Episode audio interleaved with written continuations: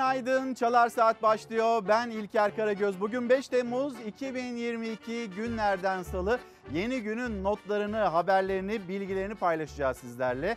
Ve bugün başlığımızda mutfak yanıyor. Hemen sosyal medya hesaplarımızda ekranlarınızda yansıdı. İlker Karagöz Fox Instagram adresim, Karagöz İlker Twitter adresim. Bu adreslerden bizlere mutfak yanıyor başlığıyla ulaşabilirsiniz. Bu arada sevgili izleyicimiz Kudret Harmanda'ya da teşekkür ediyoruz. Kendisinin belirlemiş olduğu bir etiketti. Yeni günün notlarına geçmeden önce bir Ankara'ya bakalım. Ankara acaba yeni güne nasıl başlıyor? Başkentten şöyle bir görüntüleri de ekranlarınıza taşıyalım. Sizin oralarda hava nasıl? Bunun bilgisini de lütfen bizlere e, aktarın. Bizimle paylaşın. Fox kameramanı Serhat Yağmur ve Akif Balıkçıoğlu'nun detayları, görüntüleri şu anda ekranlarınıza yansıyor. Ankara'da hava sıcaklığı şu anlarda 15 derece dolaylarında ve ilerleyen saatlerde 28 dereceyi bulacak ve İstanbul, İstanbul'da hemen bir gösterelim. İstanbul bugün parçalı bulutlu olacak. Şu anda sakin bir hava var ve İstanbul'da beklenilen hava sıcaklığı en yüksek 26 derece olarak kayıtlara geçiyor. Görüyorsunuz şu anda tarihi yarımadaya bakıyoruz ve Fox Haber Merkezi'nin şöyle merkezimizden şöyle bir pencereden baktığımızda tarihi yarımadaya işte İstanbul'da yeni güne güzel bir havayla biraz parçalı bulutlu ilerleyen saatlerde böyle başlıyor. Biz bir yandan böyle tabii e, Ankara için 28 derece hissedilen hava sıcaklığı biraz daha yukarıda olabilir. İstanbul için de yine yukarıda olabilir. Biz bugün mutfak yanıyor derken aslında bir yandan böyle TÜİK'in açıklamış olduğu enflasyon ama vatandaşın hissettiği enflasyon biraz böyle bolca bunu da konuşalım istiyoruz sizlerle Çalar Saat'te. Yeni günün notlarını, gazeteleri ve yine haberlerimizi, hazırladığımız haberleri aktarırken bir yandan da şöyle bir Çalar Saat'e hızlı bir giriş yapalım derken acı haber var. Pençe Kilit Operasyon Bölgesi'nden şehitlerimiz var. Şehitlerimizin haberiyle Çalar Saat'e başlangıç yapıyoruz.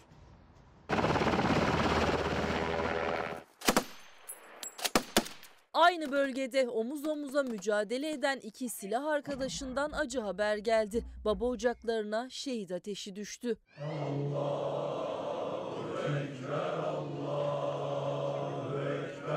Piyade uzman çavuş Serhat Bal 29 yaşındaydı. Bekardı ve 3 kardeşin en küçüğüydü. Irak'ın kuzeyindeki Pençe Kilit Operasyonu bölgesinde görevdeydi. Teröristler tarafından açılan taciz atışında şehit oldu. Bir ay önce izne çıkıp son kez olduğunu bilmeden ziyaret ettiği Düzce'deki baba ocağı acı haberiyle yanıp kavruldu. Piyade uzman çavuş Enes Özgül de aynı operasyon bölgesinde görevliydi. 21 Haziran'da teröristlerle çıkan çatışmada yaralandı. O günden bu yana Ankara Gülhane Eğitim ve Araştırma Hastanesi'nde tedavisi devam ediyordu. Ancak 13 günün sonunda kurtarılamadı, şehit oldu. Ailesiyle en son 3 gün önce telefonda görüşmüştü. Şehidin İstanbul Gazi Osman Paşa'daki baba evi Türk bayraklarıyla donatıldı.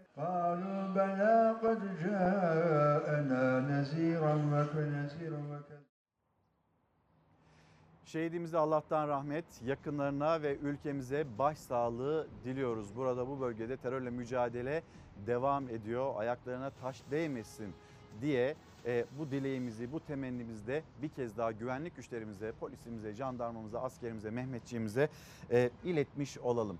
Şimdi yeni günün haberleri, yeni günün notlarına geçeceğiz. Bugün özellikle bütün gazetelerde manşette olan konu TÜİK'in açıklamış olduğu enflasyon, Haziran ayı enflasyonu ve bu enflasyonun açıklanmasından sonra da memurların ve emeklerinin belirlenmiş olan maaş zamları. Şimdi biz bugün mutfak yanıyor derken bir yandan böyle hem mutfağımıza bakacağız hem bu hayat pahalılığına bakacağız. Bir çarşı pazara bakacağız. Çarşı pazarda böyle siyasetçilerle belediye başkanlarıyla karşı karşıya gelen vatandaş ve vatandaşın söylediğine bakacağız. Diğer yandan da TÜİK'in açıklamış olduğu enflasyon ve maaşlara gelen zam oranlarına bakacağız. Mesela bir izleyicimiz hemen yazmış göndermiş. Nevzat Bey günaydınlar. Instagram'dan bizi ve Türkiye'nin gündemini takip alan bir izleyicimiz. Fatma Karabulut'la birlikte kendisine de günaydın diyelim. Patates 13 lira 95 kuruş. Simitte 5 lira. Herkese iyi haftalar diliyorum diyor. Bir yandan da işte mutfak yanıyor başlığına böyle bir katkıda bulunuyor. Hangi kalemlere ne kadar zam geldi? Madde sepeti, madde sepetinden sonra bir de bölgesel enflasyonun da açıklanmadığına tanıklık ediyoruz TÜİK tarafından. Bunun da bir tartışması var siyasette. Siyaset, muhalefet nasıl ele aldı, nasıl değerlendirdi konuşacağız. Çalışma Bakanı mesela Türk İş'in açıklamış olduğu açlık ve yoksulluk rakamlarına inanmıyor. İnandırıcı da bulmadığını söylemişti. Türkiye'de açlık sınırı 3500 lirayla 4000 lira arasında. Dolayısıyla bizim yaptığımız zamlarda açlık sınırının üzerindedir değerlendirmesini yaptı. Siz de kendisi gibi düşünüyor musunuz, düşünmüyor musunuz? Lütfen bizimle paylaşın. Cumhuriyet Gazetesi'ne bir geçiş yapmış oldum. Cumhuriyet Gazetesi'nin manşeti TÜİK yalan, yokluk gerçek. Enflasyonu düşük gösterip emekli ve emekçiyi aç bıraktılar. Cumhuriyet Gazetesi'nin manşeti. Türk İş'in hesapladığı açlık sınırı %120 artarak 6391'e, e, yoksulluk sınırı ise %123 artarak 20.818 liraya ulaşmasına karşın AKP iktidarı yurttaşı yoksulluğuyla baş başa bıraktı. TÜİK'in dün açıkladığı aylık %4.95, yıllık %78.62'lik enflasyonla hesaplanan maaşlar eksi zamda kaldı diyor Cumhuriyet Gazetesi. Ücretlerdeki erime 2000 liranın üzerine çıkarken iktidarın emekçiyi enflasyona ezdirmedik söylemi yine boşa düştü. Gelir vergisi matrağında artış yapmayan AK Parti maaşlar daha cebe girmeden farkı vergiyle geri alacak. En aksa aylık enflasyonu %8.31, yıllık enflasyonu %175.55 olarak açıkladı. Şimdi bir tarafta bu rakamlar var. Yani bağımsız araştırmayı yapan akademisyenlerin araştırması ve sonucu karşımıza çıkan enflasyon rakamı %175. Diğer tarafta TÜİK'in açıkladığı %78.62'lik bir yıllık enflasyon. Sizce hangisi doğru? Bugün başlığımız mutfak yanıyor. Peki memur ve memur emeklilerine verilen zamlar nedir? %41.69. SSK ve Bağkur emeklilerine yapılacak olan zamda %42.35. Bakıyorsunuz orada hemen bir gazeteye bakalım mı tekrar? Gazetede bir grafik var ve o grafiğe baktığımızda aslında ay ay ne kadar enflasyonun yükseldiğine de tanıklık ediyoruz. Bir tarafta vatandaşımızı enflasyona ezdirmeyeceğiz açıklamaları ama diğer tarafta da her gün her şeye gelen zamlar. Ne zamandan beri işte ona bir dikkatle bakalım. Haziran ayı geçtiğimiz Haziran ayında enflasyon %17.53'tü. Temmuz ayında %18.95, Ağustos, Eylül, Ekim, Kasım ayı. Ekim-Kasım aylarında faiz sebep enflasyon sonuç. Nas var sana bana ne oluyor açıklaması Cumhurbaşkanı Erdoğan'ın sonra faiz indirmeye gitmesi e, ekonomi yönetiminin ve birden de enflasyonun yükselmeye başlaması döviz kuruyla birlikte kuşkusuz. Aralık ayında %36.8 e, 2022'nin Ocak ayında Aralık ayını hatırlıyorsunuz değil mi? Bir uyusak bir uyansak şöyle 6 ay geçse demişti Sayın Nebati. Uyuduk uyandık 6 ay geçti %70.5 idi uyandığında Sayın Bakan ve şimdi TÜİK'in hesaplamasına göre bile 3 hanelere yaklaşmış bir enflasyon %78.62 ve işte Şubat ayında ne kadar arttı, Mart ayında ne kadar arttı? Ay ay şöyle bir kameraya baktığınızda, kameranın görüntüsüne baktığınızda, ekranlarınıza yansıyan enflasyon rakamlarına baktığınızda görüyorsunuz pahalılığın ne kadar arttığını, fiyatların artış hızının ne kadar yükseldiğini görüyorsunuz. Peki böyle bir yükseliş varken yapılmış olan zamlar %41, %42 seviyesindeki zamlar memur için, emekçi için ve emekler için yeterli mi, değil mi? Bu soruyu sizlere sorayım. Şimdi hemen bir düne gidelim. Bakalım TÜİK'in açıklaması zam şampiyonu hangi kalemlermiş? Bir TÜİK'in açıklamasına bakalım. Bir ENAG'ın yapmış olduğu %175'tir vatandaşın enflasyonu, yaşadığı enflasyon diyen açıklamasına bakalım devam edelim. Bu rakamların gösterdiği kadarıyla biz 3 haneli enflasyonu göreceğiz. TÜİK'te bile göreceğiz. TÜİK'te bile artık uzmanlar da bile diyor çünkü verileri tartışmalı. En düşük enflasyonu açıklayan TÜİK'te kendi içinde rekor enflasyonunu açıkladı. Yıllık %78,62. Akademisyenlerden oluşan enflasyon araştırma grubuysa 3 haneli enflasyonda hızla ilerliyor. Yıllık enflasyon ENAG'a göre %175,55. İstanbul Ticaret Odası da 3 haneye artık daha yakın. İTO'nun bu hesabını TÜİK'in bölgesel verileriyle kıyaslamak isteyen ekonomistlerse bu kez bir başka veri kısıtlamasıyla karşılaştı. Geçen ay hangi ürünün fiyatının ne kadar baz alındığını gösteren madde sepeti kaldırılmıştı. Bu ayda bölge bölge açıklanan enflasyonlar açıklanmadı. Bütün bunlar tabii çok şüphe çekici. Ee, En çok ihtiyacımız olan şey güven. O zaman biraz malumun ilanı gibi bir şey olur. Bu, bu %78-79'u gerçekçi bir seviye olarak göremez duruma düşeriz. O zaman İTO'yu izlemek daha doğru olur. İTO'ya bakacak olursak zaten %100'e neredeyse geldik. ENAG'a göre enflasyon zaten çoktan üç haneli. Akademisyenlerin tespitine göre Haziran'da fiyatı en çok artan ürünlerde başı konut çekiyor. Ardından da ulaşım ücretleri. Eğitim, sağlık, barınma ve enerji. Herkesin kullanmak zorunda olduğu şeyler. Bir kısmı anayasal olarak güvence altına alınmıştır. Bu ekonomi yönetimi kayıtsız kalarak suç işliyor aslında.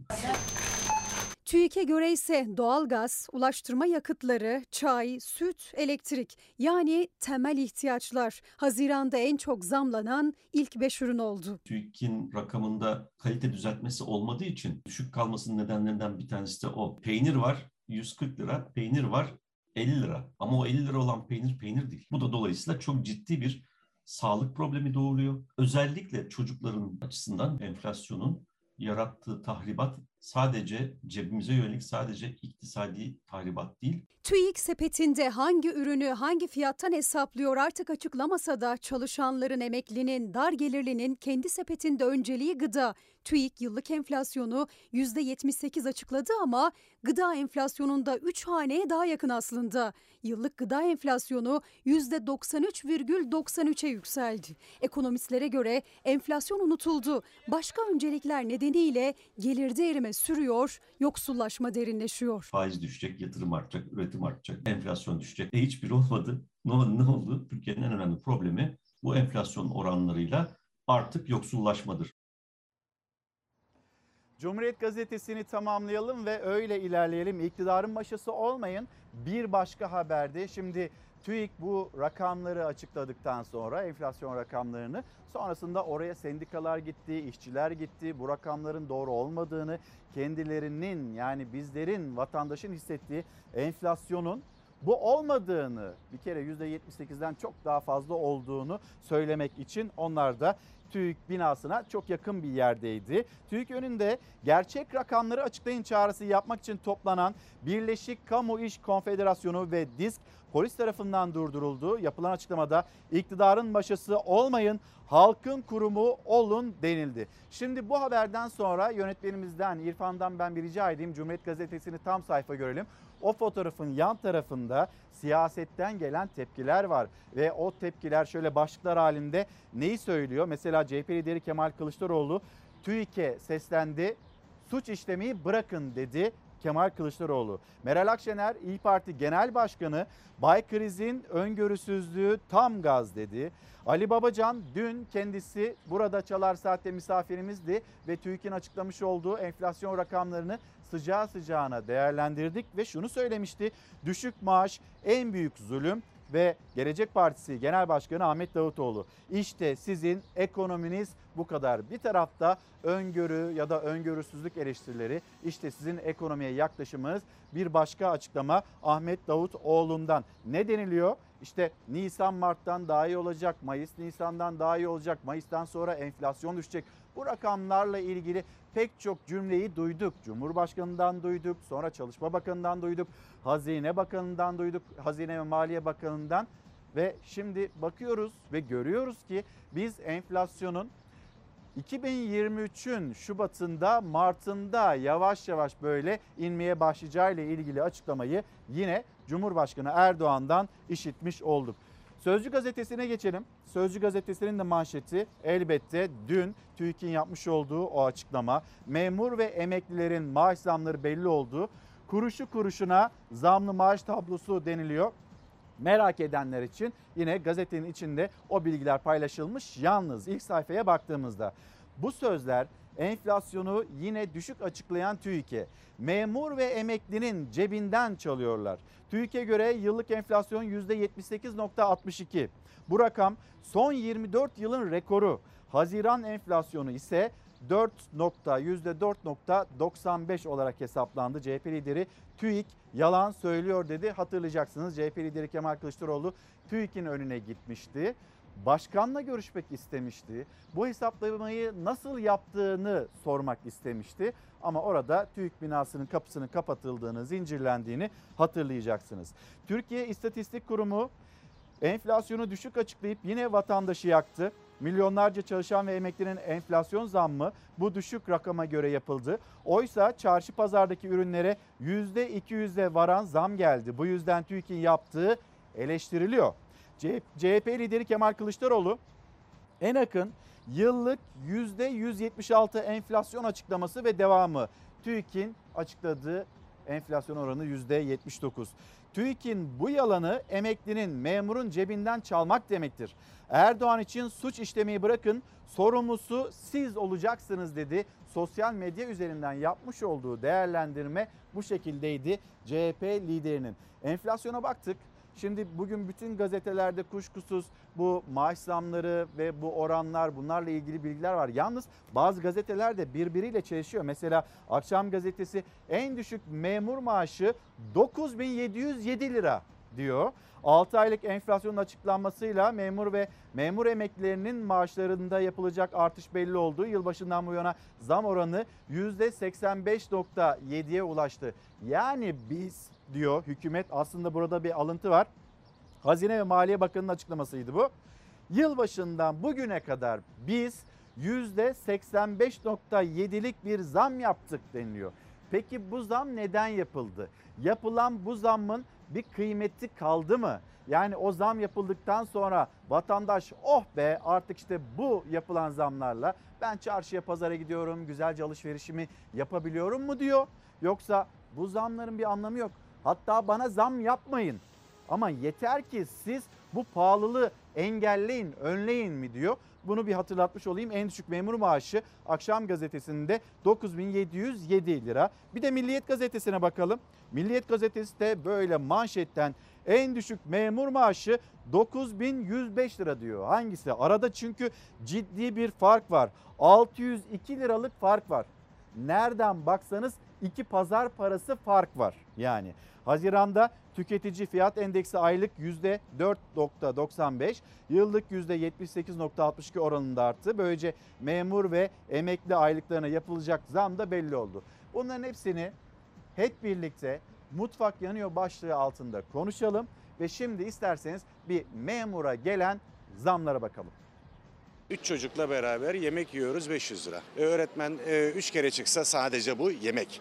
Bir günlük yemek. Nasıl yetişecek? Yani 10 bin lira maaşla ev kirası ödemezse, doğalgaz faturası ödemezse, elektrik faturası ödemezse gayet net yeter. Yılbaşında %31 zam vermiştik. %31 zamı şimdi üzerine %42'yi de koyduğumuz zaman ciddi bir zam oranına ulaştığımızı gösteriyor bu. Devlet elini taşın altına fazlasıyla koydu. Her şeye zam geliyor. Eskiden bir markete girdiğimizde 300 liraya maksimum 3 poşet doldururduk. Şimdi en az 600-700 lira ödeyerek çıkıyoruz aynı eşyaları. Enflasyon tahminlerimizi zorlayan bir enflasyon %70'ten işte yıllık enflasyon %78'in üzerine çıktı. Bunda e, enerji fiyatlarında çok rahat görüyoruz. Kesinlikle hakkımızı alamıyoruz ve gerektiği gibi de yaşayamıyoruz. Normal şartlarda yaşanan şeyler lüks oluyor. Fiyatlardaki artış, alım gücündeki düşüş, sokak enflasyonu. TÜİK'in açıkladığı enflasyon oranına göre %41,69'luk zamla kuruş kuruş hesaplandı memur maaşları. Ama memurun matematiğiyle Çalışma Bakanı'nın hesabı farklıydı.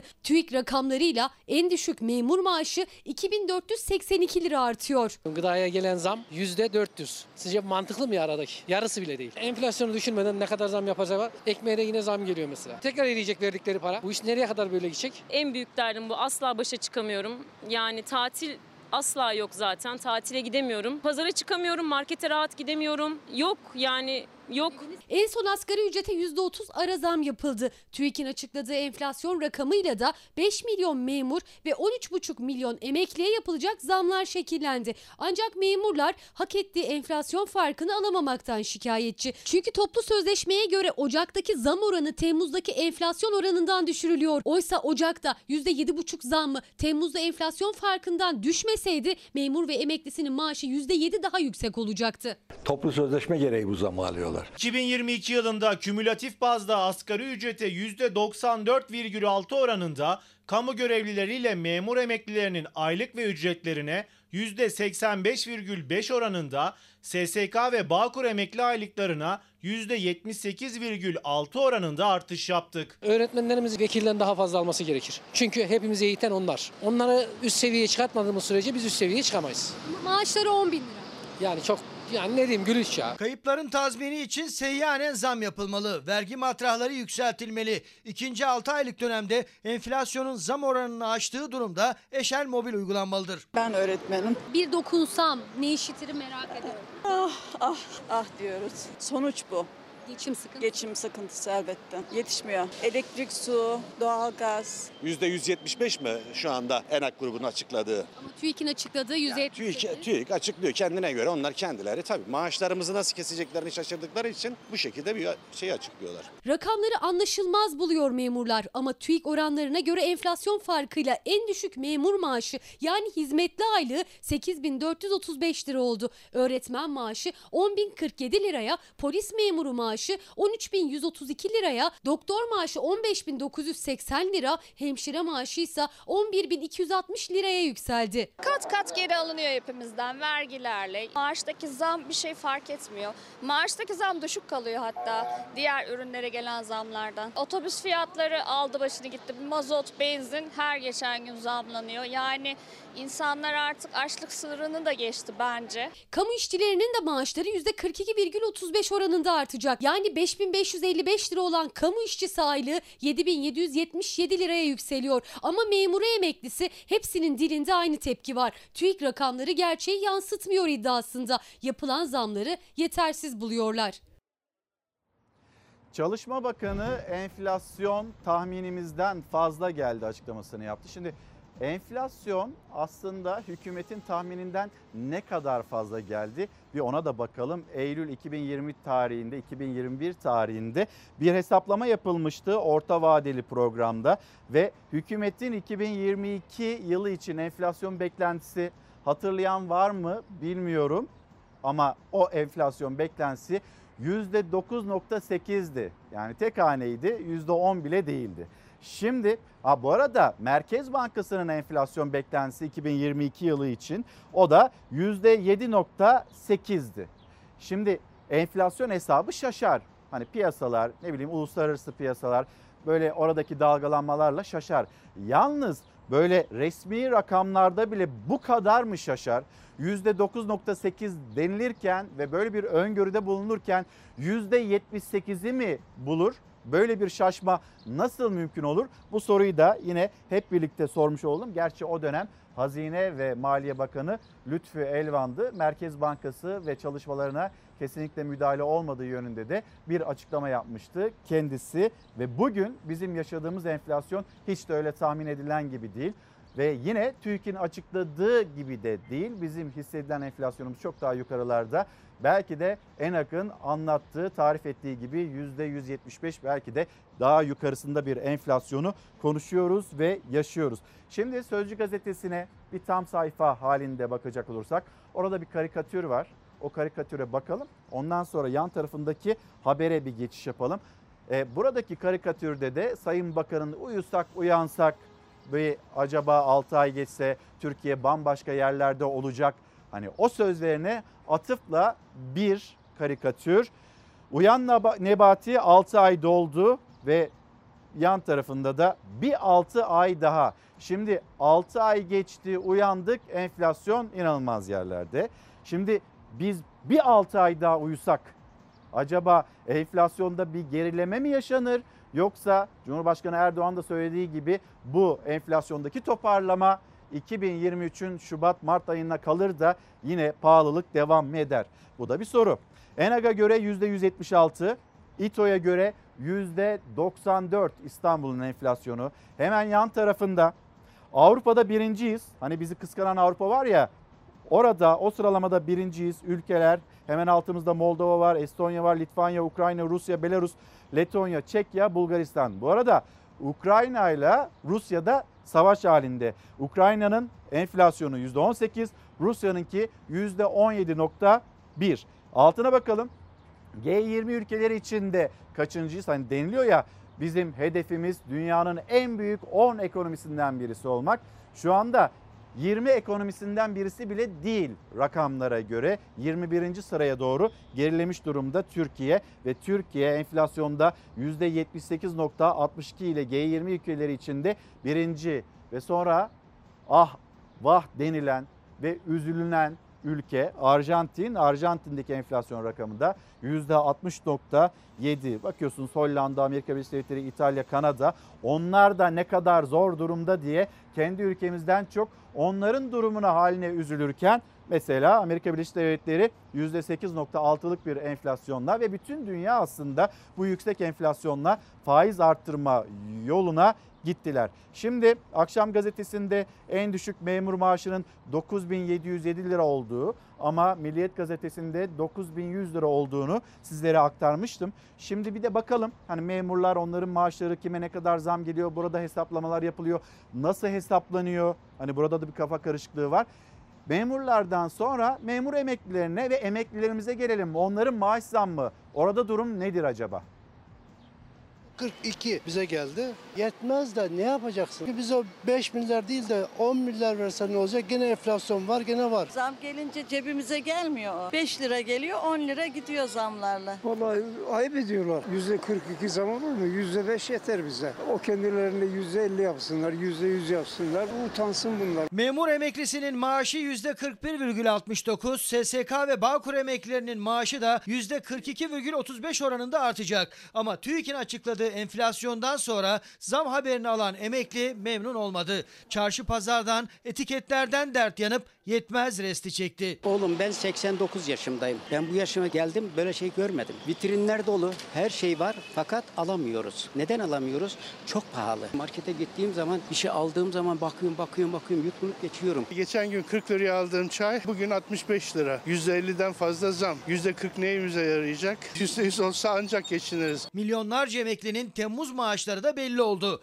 En düşük memur emeklisi maaşı 4289 liradan 6083 liraya, esnafta en düşük emekli aylığı 2948 liradan 4197 liraya, 2000 yılından önce emekli olan SSK'lıların ise 3292 liradan 4687 liraya yükseldi. Enflasyon %150'yi de aştı. O %78 kim diyorsa burnu büyür Pinokyo gibi. Yalan öyle bir şey yok. Zam açlık sınırının hemen hemen dibinde. Enflasyonun altında mümkün değil yetmez yani. Ne yapacağız bilmiyorum. 4000 lira emekli aylığı TÜİK enflasyonuna göre 5694 lira olacak. Enak grup enflasyonuna göre ise 6857 lira olmalıydı. 4000 liralık emekli aylığında emeklinin aylık kaybı 1163 lira. Açlık sınırı 6391 lira. Son zamla dahi en düşük memur emeklisinin maaşı bu sınırın altında kaldı. En düşük emekli maaşı da geçtiğimiz hafta 3500 lira olarak belirlenmişti. Zaten emekli de en çok geçim sıkıntısından düşen alım gücünden şikayetçi. Ya o gün iki tane sucuk aldım. Sucuğun kilosu kaç para biliyor musun? 275 lira. Şu kadar iki tane sucuk pişman oldum bir daha mı? 250 sene kalsa almam. 100 liraya 2 kilo domates alıyorsun bir para bitti. Sen neden bahsediyorsun? Millet aç, perişan. Alım gücü yok. Peynir olmuş 120 lira. Tulum peyniri olmuş 230 lira. Emeklinin durumu perişan. Maaşlar Temmuz ayında hesaplarda olacak ama emekli geçim derdiyle artmayan bayram ikramiyeleriyle %50'yi dahi bulmayan zamla mutsuz.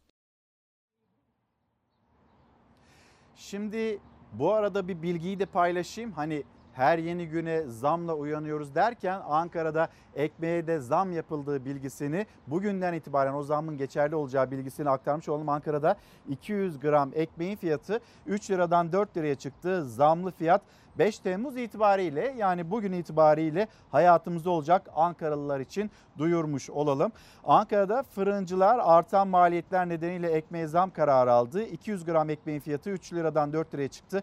Ata ekmeği 8 lira olurken kepekli ekmekse 6,5 liraya yükseldi ve bu zamda 5 Temmuz tarihinden itibaren e, hayatımızda olacak. Ankara Fırıncılar Odası'nın yayımladığı listeye de baktığımızda o zammı bugün itibariyle görüyoruz. Ankara'da ekmeğe zam geldi. 3 liradan 4 liraya çıktı 200 gram ekmek. Şimdi pazar günü gazete pencerenin manşet haberiydi. Asgari ücretle ilgili bir hesaplama yapılmıştı. Ben buradan rakamları hemen sizlere bir aktarayım.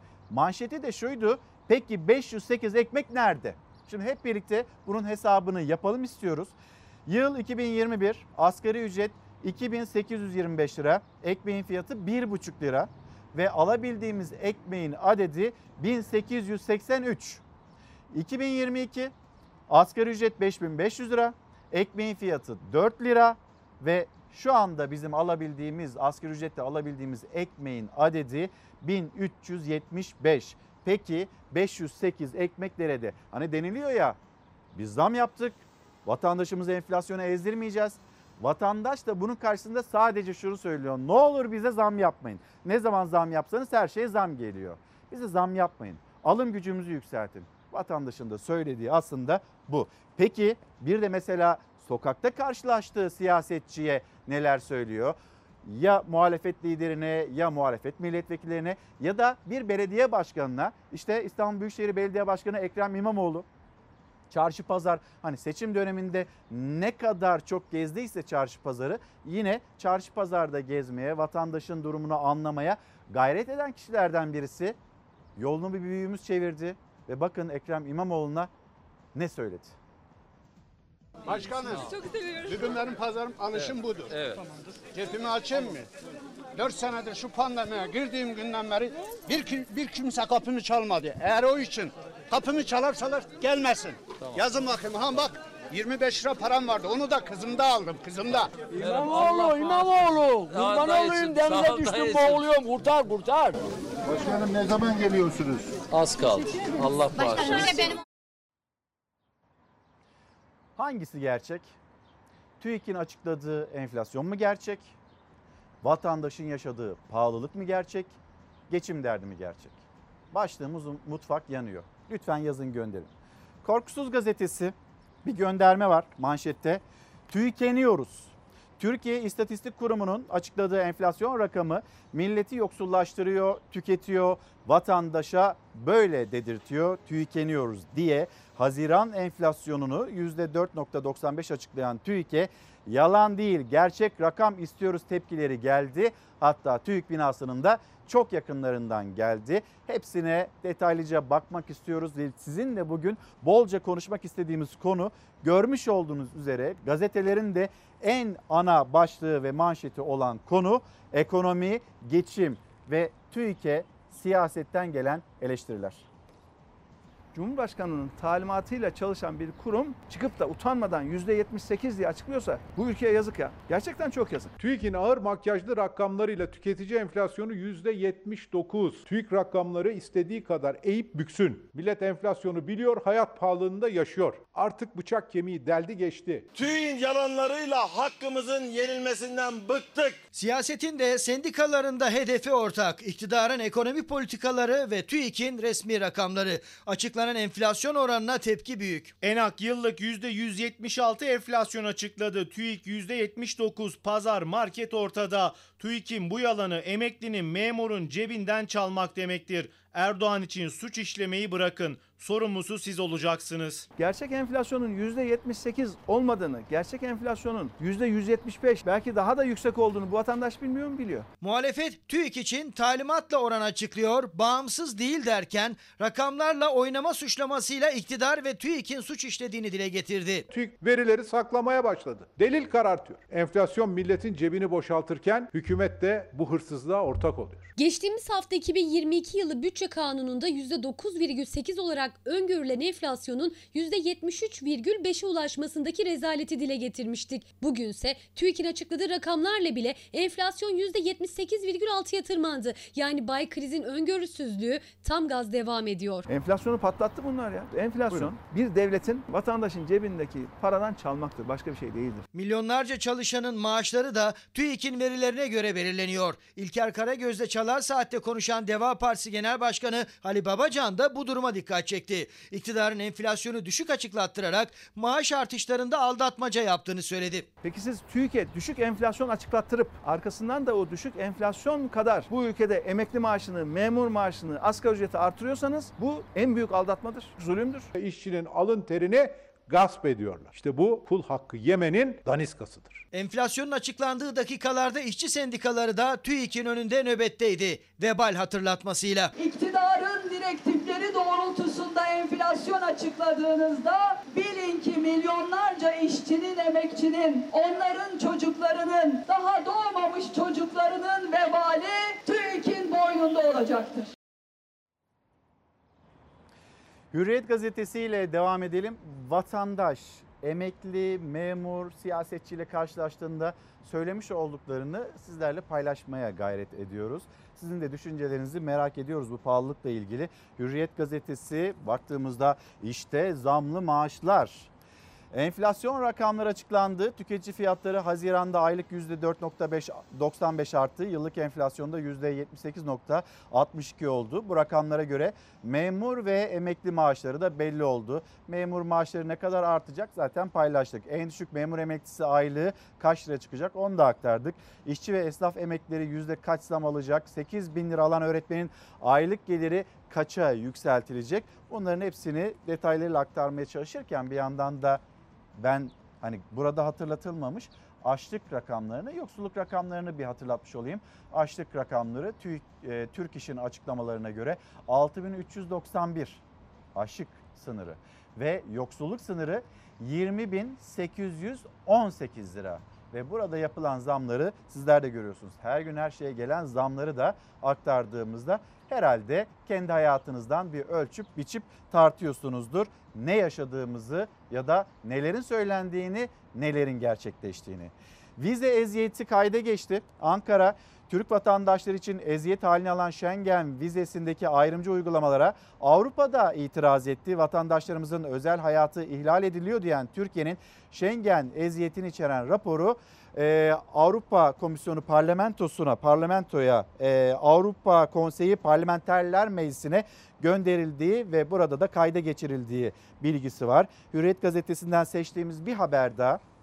Almanya Türk ahçı peşinde. Bakalım Havalimanındaki personel açığını Türkiye dahil yabancı ülkelerden karşılamaya hazırlanan Almanya, yeme içme sektöründeki eleman ihtiyacı içinde aynı yolu izlemeye hazırlanıyor. Bu amaçla hükümet göçü kolaylaştıran bir yasa çıkarmaya hazırlanıyor. Almanya Türk aşçıların da peşindeymiş. Bir yandan Hollanda'ya, diğer yandan Belçika'ya, Almanya'ya biz yetişmiş olan gençlerimizi kaçırdık, kaybettik bir yandan e, doktorlarımızın da yine yüzünü Türkiye yerine Avrupa'ya çevirdiğine tanıklık ederken işte bizim yetişmiş insan kaynağımız ve en büyük gücümüz, en büyük potansiyelimiz. Biz bunun farkına varamıyoruz ama Avrupa, Avrupa, Almanya, Hollanda onlar bunu çok farkında. Hollanda'da böyle mahalleler, Türk mühendislerinin olduğu, buluştuğu mahalleler var artık. Sonra doktorların buluştuğu mahalleler var. Orada görev yapıyorlar. Kendi ülkelerinde yapamıyorlar. Çünkü sağlıkta şiddet meselesini hala halledebilmiş değiliz. Ve şimdi de aşçılarımızın gittiği ile ilgili bir bilgi. Reklamlara gideceğiz. Reklamlara giderken bir görüntü sosyal medya üzerinde çok çok konuşulmuştu. Dikkatlerden kaçmış da olabilir. Sayın Binali Yıldırım'ın bir performansı, türkü performansı dinleyerek gidelim bir reklamlara. Erzincan'a girdim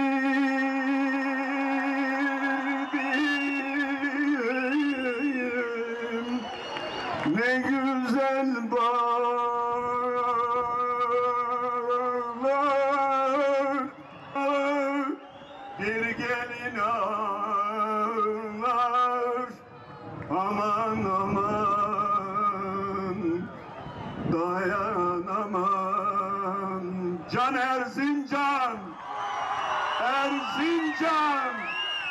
Muhteşemsin Erzincan.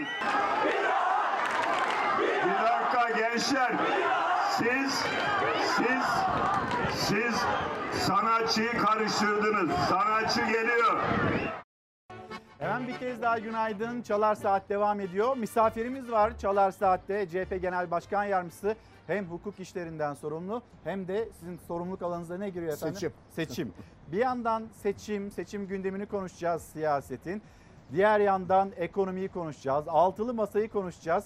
Ee, Muharrem Erkek'le birlikte ve bir de izleyicimiz var Muharrem Bey. Halil Özkan diyor ki ya tamam liderler toplanıyor toplanıyorlar ama o toplantıların sonrasında biz ekonominin nasıl düzeltileceği ile ilgili somut olarak bir şeyler de duymak istiyoruz kendilerinden diyor. Siz o altılı masanın hukukçu kurmayları ekibi içindesiniz.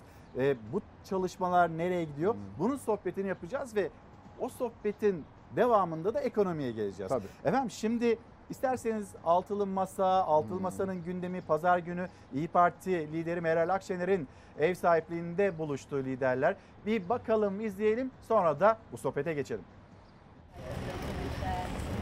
Bu kedi de bizim e, adı Geveze. Şişmanlıktan ölecek. maşallah. Çok tatlı. Evet. Türkiye'nin tüm sorunlarının kaynağında tek bir kişinin tahakkümünü esas alan Cumhurbaşkanlığı hükümet sistemi vardır. Biz yarının Türkiye'sini inşa etmeye kararlıyız. Ortak Cumhurbaşkanı adayıyla ilgili görüşmelerimiz seçimler yaklaşınca başlayacak. Altılı Masa'nın İyi Parti'nin ev sahipliğindeki 5. toplantısından da aday çıkmadı. Cumhurbaşkanlığı hükümet sistemine son verme, güçlendirilmiş parlamenter sistemle Türkiye'yi yeniden inşa etme kararlılığı çıktı. Cumhur İttifakı'ndan aday açıklamaya korkuyorlar salvosu geldi. Hala Cumhurbaşkanı adayının niteliklerini konuşuyorlar. Cumhurbaşkanına isim koymayı masada konuşmaktan korkuyorlar masa dağılır diye. Koskoca devlet yapısını çalışıyoruz. Kaç ay daha altılı masadan hiç kimse somut isim beklemesin. Altı siyasi partinin istişare mekanizmasını, adaylık tartışmasını indirgemeye çalışanlar asla sekteye uğratamayacaktır. Seçim tarihi belli olmadan adaylarını açıklamamakta da kararlı altılı masa. Seçim isteği yinelendi. Sorunları aşabilmenin yolu seçim sandığının bir an evvel milletimizin önüne getirilmesidir. Hemen seçim, bugün seçim, derhal seçim diyoruz. Altılı Masa toplantıdayken Çankırı'nın orta ilçesine bağlı Dodurga'da 9 yıl sonra yeniden belde olması nedeniyle belediye başkanlık seçimi yapıldı. Sandık sonuçları iktidarın yüzünü güldürdü. 2023 Haziran seçimlerinin işaret fişeğini Dodurgalılar Türkiye'ye ve dünyaya ilan etti. Böyle yapmaya devam etsinler. Umarız kendilerini onun rüyasına kaptırırlar. Seçimde sandık önümüze geldiğinde herkes hak ettiği cevabı alacaktır. İstanbul'u kaybetmişler. Ankara'yı kaybetmişler. 1871 nüfusa sahip Dodurga'yı kazanınca ortalığı bayram şekeri almış çocuk gibi ayağa kaldırıyorlar. Dodurga seçimlerini AK Parti'nin adayı 955 oyla %86'lık oy oranıyla kazandı. AK Parti yeniden Refah Partisi, Deva ve Adalet Partisi'nin adayı izledi. CHP, İyi Parti seçimlere katılmadı. Erdoğan sosyal medyadan kutlama mesajı yayınladı. AK Parti'nin Dodurga seçimlerinden 2023 seçim sonucu çıkarmasına muhalefet erken seçim restiyle karşılık verdi. İlk turda Cumhurbaşkanımızın Cumhurbaşkanlığı olacağının en güzel işaretidir. Eğer AK Parti bu seçim sonuçlarının Tayyip Erdoğan aday olduğunda da alınacağına inanıyorsa ne bekliyorlar? Sandığı hemen getirsinler. Sayın Erdoğan artık yoruldu. Emekli olma zamanı geldi. Bunu anlaması lazım. İnsanlar şu anda ya sabır diyor. Seçim günü geldiğinde biz söyleyeceğimizi söyleyeceğiz diyorlar. Efendim şimdi altılı masa gündemi ve yine bu haberin içinde yer alan Dodurga seçimi 2023 seçimlerinin bir işaret fişeği mi? Ee, onu da konuşalım istiyorum sizinle. Altılı masa ne vaat ediyor? Bu buluşmanın beşincisi gerçekleşti ve ne zaman hani Halil Bey'in de hatırlattığı gibi bu vaatler ortaya çıkacak ve adaylık hani bunu ne zaman öğreneceğiz? Çok teşekkür ediyorum Sayın Karagöz. Halil Bey de haklı. Şunu özellikle vurgulamak istiyorum. Altı partinin bir araya gelmesi ve birlikte çalışması yeni bir siyaset kültürünün oluşması açısından çok değerli. Yarının Türkiye'sini inşa edeceğiz diyoruz. Türkiye için birlikte çalışıyoruz, demokrasi için birlikte çalışıyoruz diyoruz ve hükümet sisteminde uzlaştık. Çünkü bugün Türkiye'yi uçuruma sürükleyen bu tek adam sistemi. Bu hükümet sistemi. Cumhurbaşkanlığı hükümet sistemi adı altında yaratılan keyfilik, hukuksuzluk, Sayın Karagöz sistemle ekonomi doğrudan bağlantılı. Sistemle adalet doğrudan bağlantılı. Her şey sistemle ilgili. Siz sağlıklı bir sistem inşa edemezseniz kurallarıyla, kurullarıyla hiçbir şeyi başaramazsınız. Hiçbir şey. Bunu birazdan birkaç tabloyla O da yüzden mi önce sistemi konuşuyoruz? Ondan Tabii ki. sonra diğer başlıklara Tabii ki. geçeceğiz ya da vaatlere geçeceğiz diyorsunuz. Tabii ki. Şimdi ekonomik kriz niçin derinleşiyor İlker Bey? Çünkü bu iktidar, saray iktidarı ve sistem güvenini tamamen kaybetti. Güvenini kaybeden bir iktidar hiçbir şeyi çözemez. Dünyada para var, dünyada yatırımcı var ama gelmiyor. Neden? Bu iktidara ve sisteme güvenmiyor. Hukukun olmadığı yerde, özgürlüklerin, temel haklı özgürlüklerin güvence altına olmadığı yerde yatırım olur mu? Adaletin olmadığı yerde aş, iş, ekmek olur mu? Şimdi biz 6 parti 28 Şubat'ta Ankara Bilkent Otel'de Sakarya salonunda mutabakat bir mutabakat metnine imza attık.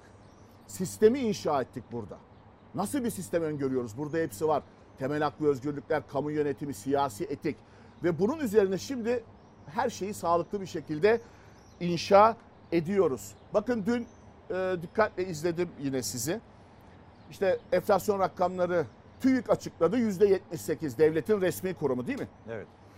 Bağımsız İktisatçılar Grubu ENAK açıkladı %175. Şimdi %175, %78 hangisi doğru? Hangisi doğru? Milletini aldatan ve kandıran bir iktidarla karşı karşıyayız. Genel Başkanımız Sayın Kemal Kılıçdaroğlu niçin TÜİK'in eline gitti? Neden? İşte bu yüzden.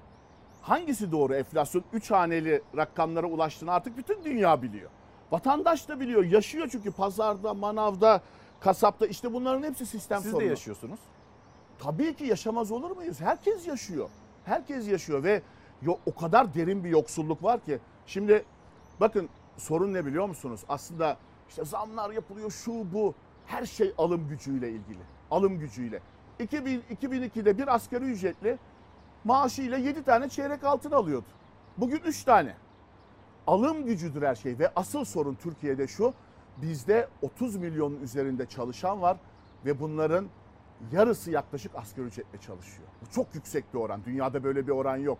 Avrupa'nın birçok ülkesinde bu yüzde birdir. Yüzde ikidir. Şimdi bir de bakıyorsunuz bizde 320 euro falan oldu asgari ücret zamla birlikte. 320 euro. 325 euro. Almanya'da 1600 euro. Daha öbür taraflarda 1750 euro. Net rakamlar bunlar. Şimdi hak etmiyoruz biz bu kadar yoksulluğu. Şimdi asgari ücretle çalışanlar milyonlar. İşsizler, iş bulamayan gençler, emekliler, dul ve yetimler topladığınız zaman nüfusun yarısı. Hatta yarısını geçiyor. Yani 45 milyona yakın insan derin bir yoksullukla karşı karşıya bırakıldı. Bu kadar kötü bir yönetim hak etmiyoruz. Siz bu açıklamayı yapıyorsunuz. Mesela Çalışma Bakanı'nın da değerlendirmesi Türk İş'in açıkladığı aşık rakamlarının daha altında bir rakam söylüyor. Türk İş 6391 lira aşık Hmm. rakamı diyor, sınırı diyor. Ama e, Sayın Vedat Bilgin 3600 lirayla 4000 lira arasında olduğunu söylüyor. Bu arada milletvekillerine gelen, milletvekillerine yapılan Hmm. o zam bir başka eleştiri konusu. Bu konuyla ilgili haberimiz de hazır. Hmm. Altılı masaya dönecek olursak oradaki vaatler Şimdi altılı masa çok ciddi çalışıyor. Ekonomi alanında çalışıyor. Seçim güvenliğiyle ilgili çalışıyor. Bu güçlendirilmiş parlamenter sistem temelinde ilgili anayasa değişiklik teklifini hazırladık. Siyasi partiler kanunu, seçim kanunu, meclis iş tüzüğü, siyasi ahlak kanunu. Mesela ne diyoruz? İlk seçimde iktidar olacağız. Millet İttifakı'nın Cumhurbaşkanı adayı ilk seçimde Türkiye'nin 13. Cumhurbaşkanı olacak. Ve ilk çıkartacağımız kanun. İlk bir hafta içerisinde yapacağız bunları. Siyasi ahlak kanunu. Siyaset zenginleşme aracı değil. Bakın devleti yöneten, devletin en tepesindeki Cumhurbaşkanı'nın çocukları, dünürleri, ailesi vergi cennetlerinde Man Adası'nda offshore hesaplar açıyor. Oralardan buraya para transferi yapıyor. Bu Yargıtay kararıyla sabit hiçbir şey olmuyor. Böyle bir düzen olamaz. Böyle bir adaletsizlik olamaz. İşte siyasi ahlak kanunu, siyasetin etik kodlarını bu açıdan belirleyeceğiz. İlk çıkartacağımız kararname, Strateji ve Planlama Teşkilatı hakkında kararname. 2011 yılında Devlet Planlama Teşkilatı'nı kapattılar. Her şey ters gitti. Şimdi çok kısa bir şey arz edeceğim müsaade Lütfen, ederseniz. buyurun. Bakın sistem neden önemli? Bugün dünyanın en önemli ekonomistlerinden Tablo soruyorlar. Evet lütfen. Onu alayım ben. Bakın en önemli ekonomistlerinden soruyorlar. Bu ekonomik krizden nasıl çıkılır diye. Diyorlar ki önce sistem, önce hukuk. Ekonomiyi Faiz sebep enflasyon sonuç değil mi? zaten onun hiçbir dayanağı yok da ekonomiyi tedavi edecek olan da hukuktur, sistemdir. Şimdi bakın Dünya Mutluluk Endeksi. İlk 10 ülke. Finlandiya, Danimarka, İzlanda, İsviçre, Hollanda saymış. İlk 10 ülke. Tamamı parlamenter sistemle yönetiliyor. Tamam. Bu daha uzuyor da ben hani gözüksün diye ilk 10'u aldım. Hani biz diyoruz ya ilk 10'a gireceğiz. İlk 10'a gireceğiz dünyada. Bakın dünyada mutluluk endeksinde en mutlu dünyanın ilk 10 ülkesi. İşte Norveç, Yeni Zelanda, İsveç, Lüksemburg hepsi parlamenter sistem. Bakın en mutsuz 10 ülkesine bakın lütfen. Bakayım. En mutsuz tabloya da. Dünya Mutluluk Endeksinde en mutsuz Zambiya, Tanzanya, Lübnan, Afganistan, Ruanda tamamı başkanlık sistemi. Başkanlık, demokratik bir başkanlık da değil yani tek adam sistemi. Demokrasi değil, monokrasi. Bakın dünyanın en mutsuz ülkeleri. Ya biz bunu hak ediyor muyuz? Türkiye'de zaten bu mutluluk endeksinde buradan böyle 3-4 kat aşağı inmemiz lazım. 112. sırada. Bakın 112. sırada ilk 10'a gireceğiz diyoruz ya. Son bir tablo göstereceğim müsaadenizle. Buyurun. Hukukun üstünlüğü endeksi. İlk 10 ülke dünyada. Danimarka, Norveç, Finlandiya, İsveç, Almanya, Hollanda, Yeni Zelanda, Lüksemburg, Avusturya, İrlanda. Bunlar hukukun üstünlüğünde daha bu devam ediyor. Hepsi parlamenter sistem. İlk onu aldım. Tamamı parlamenter sistem. Şimdi olağanüstü hal döneminde 16 Nisan 2017 tarihinde çok önemli bir kırılma yaşandı. Darbeye teşebbüsü Allah'ın lütfu olarak niteleyen, söyleyen bir iktidar anayasayı araç olarak kullanıp kötü niyetli suistimalci bir anayasa değişikliğiyle ki o hal döneminde referandum olur mu? Olmaz. Dünyanın hiçbir demokratik ülkesinde olmaz. Yaptılar. Bir tek adam sistemine Türkiye'yi sürüklediler. Bugün yaşadığımız vatandaşın sorunları ekonomide, eğitimde, adalette her alanda ağırlaşıyorsa sebebi bu sistem. Bugün tarihimizin en ağır, en derin siyasi ve ekonomik krizini yaşıyoruz. Sebebi partili cumhurbaşkanlığı sistemi. Sebebi parti genel başkanlığı yoluyla devlet ve hükümet yönetmek. Ya parti genel başkanlığı yoluyla devlet yönetilir mi? Şimdi Binali Yıldırım AK Parti'nin organizasyonuna gidiyor. Cumhurbaşkanlığı Cumhurbaşkanlığının helikopteriyle. Hangi sıfatla devlette hangi görevi var Binali Yıldırım'ın? Binali Yıldırım AK Parti Genel Başkan Vekili. Partide bir görevi var. Siz devletin helikopterini nasıl kullanıyorsunuz?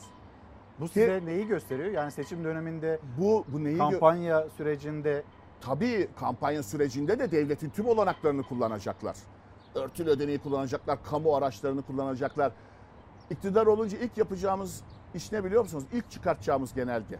Derhal bir israf genelgesi çıkartacağız. İsraf genelgesi. İsraf o kadar büyük ki bu kamuda, devlette araç saltanatına bile son vereceğiz. Ya göreceksiniz bakın seçim kararı alındığında bile neden derhal seçim diyoruz biz vatandaş için? Seçim kararı alındığında bile Türkiye bir nefes alacak. Ve göreceksiniz ilk seçimde yeni bir cumhurbaşkanı, yeni bir yönetim anlayışı, yeni kadrolar, yeni kurallar, yeni kurumlar. Biz buna 3K diyoruz, 3K diyoruz. Bu çok önemli. O kadar hızlı bir değişim yaşanacak ki Türkiye çok önemli bir nefes alacak. Türkiye'nin ihtiyacı yeni bir yönetim anlayışı. Onun için altı partinin birlikte çalışması çok değerli. Efendim şimdi tabii Siyaset seçim- birbirini anlama, dinleme sanatı zaten. Seçim sandıkta kazanılır. Bir Dodurga örneği var ve bu Dodurga'dan çıkan sonuçla ilgili de 2023 seçimleriyle ilgili bir değerlendirme yapıyor AK Parti. Siz o değerlendirmeye katılır mısınız? Onu soracağım size. Yalnız hemen bir e, altılı masa, altılı masanın adayı kim olacak bu tartışma Hmm. devam ediyor. Yani Söyleyeyim. elbette gazeteciler olarak bizler de merak ediyoruz. Cumhur İttifakı da yine aynı merakın içinde bir yandan da mesela Sayın Numan Kurtulmuş'un bir açıklaması var. Hemen ben yönetmenimizden rica edeyim. Sayın Numan Kurtulmuş e, bu altılı masa ile ilgili ve adaylıkla ilgili hangi cümleleri kurdu en son bir bakalım öyle ilerleyelim. Karşı tarafa rakip ne zaman, rakip kimdir dediğimiz zaman e diyorlar ki "Ra- rakibimizi çıkaralım da 20 günde yıpratır, yıpratacak mısınız onu? Biz de diyoruz ki ya Recep Tayyip Erdoğan yıl- 20 yıldır ortada. 20 yıldır yıpranmıyor da sizin adayınız 20 günde yıpranıyorsa öyle bir adayla uğraşmayın. Öyle bir sevdayla uğraşmayın. Kim aday olursa olsun inşallah Tayyip Erdoğan'ın karşısında hiçbirisinin bir şansı olduğunu düşünmüyorum. İnşallah milletin oylarıyla, desteğiyle Cumhurbaşkanımız yeniden seçilecektir. Aday tespiti onun için zor da şimdi bir zorluk daha geldi. Demokrasiye aşık olan birisi aday olacak. Okudunuz. Herhalde aralarında bundan sonraki tartışma herhalde demokrasiye en çok aşık olan kimdir onun tartışması olacaktır. Altılı masa e, adayları yıpranır diye mi şu anda bunu açıklamıyor? Yoksa bir strateji mi bu? Ne zaman e, açıklanacak? Sizin önünüzde nasıl bir planlama var? Şimdi tabii ki bir hem strateji hem de bizler için altılı masa için mesele Türkiye meselesi. Hiç kimsenin yarın ben ne olacağım kaygısı yok. Bugün sarayın duvarları arasında korku o kadar büyük ki iktidarı kaybetme korkusu. Şimdi Dodurga'yı da konuşuruz. Bizim için tabii ki aday önemli. Zaten adaya Millet İttifakı altılı masa karar verecek. Ama çok daha önemli bir şey var. Türkiye nasıl yönetilecek? Sistem nasıl olacak? Sistem ve ilkeler çok daha önemli. Siz kişilerin iyi niyetine bırakılamaz demokrasi, özgürlükler, sistem. E, iyi bir iyi biri gelince Osmanlı'daki gibi iyi bir padişah gelince e, iyi yönetecek, kötü bir padişah kötü gele, yönetecek. Onun için sistem ve kurallar, hukuk çok önemli. Keyfiliği önlememiz lazım. Şeffaflığı getirmemiz lazım. Değil mi? Hesap verilebilirliği getirmemiz lazım. Biz bunları üzerinde çalışıyoruz. Adayımız seçim kararı alındığı gün tüm Türkiye öğrenecek. Tüm Türkiye öğrenecek. E, o zaman bizim adayımızı çok merak ediyorsanız derhal seçim kararı alın. Bakın Dodurga'yı kazandıkları için de çok mutlu olmuşlar. Değil mi? Biz ne diyorduk? Erdoğan ne diyordu? İstanbul'u kazanan Türkiye'yi kazanır. Eğer şimdi Dodurga'yı ölçü alıyorlarsa Dodurga'yı kazanan Türkiye'yi kazanır diyeyim ben de. He, derhal seçim kararı alsınlar. Dodurga seçim sonuçlarına bu kadar sarıldıkları aslında bir korkunun tezahürü. Nasıl değerlendiriyorsunuz Dodurga seçimini? Siz de böyle 2023'ün işaret fişeği olarak değerlendiriyor musunuz? %87'lik bir e, AK Parti başarısı. Düşmüş, orada da düşmüş AK Parti. Kaçtı bir öncekinde? Biraz %90'ın üstündeydi galiba. Orada da bir düşüş var. Türkiye genelinde ciddi bir düşüş var da. Orada tabii e, muhtarı da tebrik etmek istiyorum. Gerçekten bunu samimi olarak söylüyorum. Çok iyi çalışmış. E, Yani gerekli nüfusa getirmiş Dodurga'yı, seçim hazırlıklarını yapmış, her şeyi çalışmış. Ya biz zaten aday çıkartmadık orada. Neden? Siz çıkartmadınız, İyi Parti çıkartmadı. Çıkartmadık tabii. Ee, yanılmıyorsam DEVA'nın bir adayı Var. oldu diye biliyorum. Onun için çıkartmadık. Çünkü beldeyi biliyoruz. Ee, yani güzel bir belde. Bu memleketin her yanı çok güzel. Onun için çıkartmadık. Orada biz böyle bir mücadele gereği duymadık. Ama Dodurga'yı temel alıp, ölçü alıp çok güveniyorlarsa kendilerine sandığı getirsinler. Yeni Cumhurbaşkanını da seçelim. Yeni Türkiye Büyük Millet Meclisi'nde oluşturalım ki Türkiye'nin de buna ihtiyacı var. Türkiye bu sistemle, bu yönetim anlayışıyla gidemez. Şimdi Dodurga seçimlerinde ilginç de bir durum var. Mesela e, DSP'nin adayı var ama DSP'ye Oy çıkmadı. Şimdi hadi diyelim ki aday kendisine oy vermedi tamam ama bir belediye meclisi için bir 9 kişilik 10 kişilik de bir ekip yok mu? Yani belediye ya DSP'nin listesindeki kimse kendisine DSP'ye oy vermemiş. Şimdi Herhalde hem meclis için muhalefetin- vermemiş hem aday vermemiş. E, adayın eşi dostu akrabası ya da belediye meclisindeki kişilerin eşi dostu akrabası onlar da vermemiş. Yani burada bir gariplik yok mu? Demek ki başka... Çünkü bir gün iki gün önce de ben hani sosyal medyasına da baktım Sayın e, Önder Bey'in DSP Genel Başkanı'nın kendisi oraya gidiyor. Orada çalışmalar yapılıyor. Bakanlar Birlikte- gitti. Birlikte yemekler yeniliyor. Hani orada işte o DSP e, parti filamasının Hmm. etrafında buluşmalar var. Yani orada bir kalabalık var ama DSP'ye bir tane oy yok, adayından da yok. o kadar çok korkuyorlar ki acaba işte muhalefetten birinin adayına biraz oy kayar mı? Bir şey olur mu? Herhalde işte onun için de e, başka partilere aday çıkartıyorlar. Yani gerçekten şey e, Siz anlayabildiniz mi Dodurga seçimini? yani böyle trajikomik bir şey. Peki şimdi bir açıklama daha var. E, o açıklama yine altılı masaya dair Hmm. siyasetten ilerleyelim. Sonra gündemimiz ağırlıkla ekonomi olsun istiyoruz. Çünkü Tabii. enflasyon rakamları o enflasyon rakamlarıyla belirlenen memur maaşı ve emeklilerin maaşı burada da ciddi bir hayal kırıklığı var. Sayın Ulaştırma Bakanı, Ulaştırma Bakanı da yine altılı masayla ilgili açıklamalarda bulundu. Yalnız Ulaştırma Bakanı'nın altılı masayla ilgili cümlelerinden çok sosyal medyadaki bir anı, bir görüntüsü daha fazla konuşuldu. Marmaray'da bir bakan ayakta yolculuk yapıyor.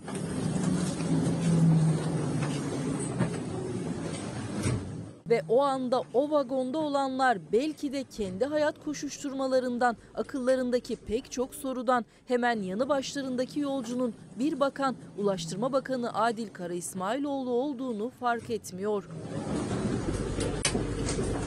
Sosyal medyada çok konuşulan bir andı bu. Ulaştırma Bakanı Adil Kara İsmailoğlu Marmaray'dan Bilecik'e uzanan bir yola çıktı. Varmak istediği yer raylı sistemle Ankara'ya gidebilmenin rahatlığını anlatmakta aslında. Ama toplu taşımada kimse tarafından fark edilmemesi daha çok konuşuldu. Ulaştırma ve Altyapı Bakanı Adil Kara İsmailoğlu, Bilecik kent girişinde yapımı tamamlanan köprülü kavşak açılışına Söğütlü Çeşme durağına kadar Marmara'yı, sonra da yüksek hızlı treni kullanarak gitti. Toplam uzunluğu 40 kilometre olan Yenişehir Bilecik Osmaneli bölünmüş yol projesinin şantiyesini ziyaret etti. AK Parti ile birlikte hizmet, yatırım, üretim, ihracat, adalet, kalkınma, istihdam siyaseti benimsenmiştir. Hızlı trene ve raylı sistemlere gelen zamlardan çok hedeflerden söz etti katıldığı programlarda. 4 yılda 8 olan hızlı tren kullanılan şehir sayısını 52'ye çıkaracağız dedi. Altılı masayla ilgili mesajlar da verdi bakan. Evet 2023 çok önemli. Siz bakmayın birileri bir masaların etrafında dolaşıyor kalkıyorlar. Onlar çok daha oturup kalkarlar. O masalardan bir şey çıkmaz. Çünkü o masalarda milletin derdi yok. O masalarda kendi gelecekleri, kendi koltuklarının derdi var. Masanın üstü ayrı, altı ayrı. Bunların hepsi patlar. Hiç merak etmeyin. Doğru yoldayız. Doğru yolda olan biziz dedi. Muhalefete hedef aldı. Ama bakanın bu sözleri değil, hedef açıklamaları değil. Marmaray seyahati gündem oldu. Ayakta yolculuğu, halkın içinde tanınmaması, fark edilmemesi.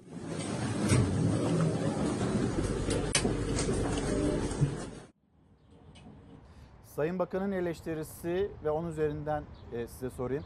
Milletin derdi için mi buluşuyor 6 lider ve 6 siyasi parti yoksa bir gelecek, bir koltuk, bir ikbal için mi?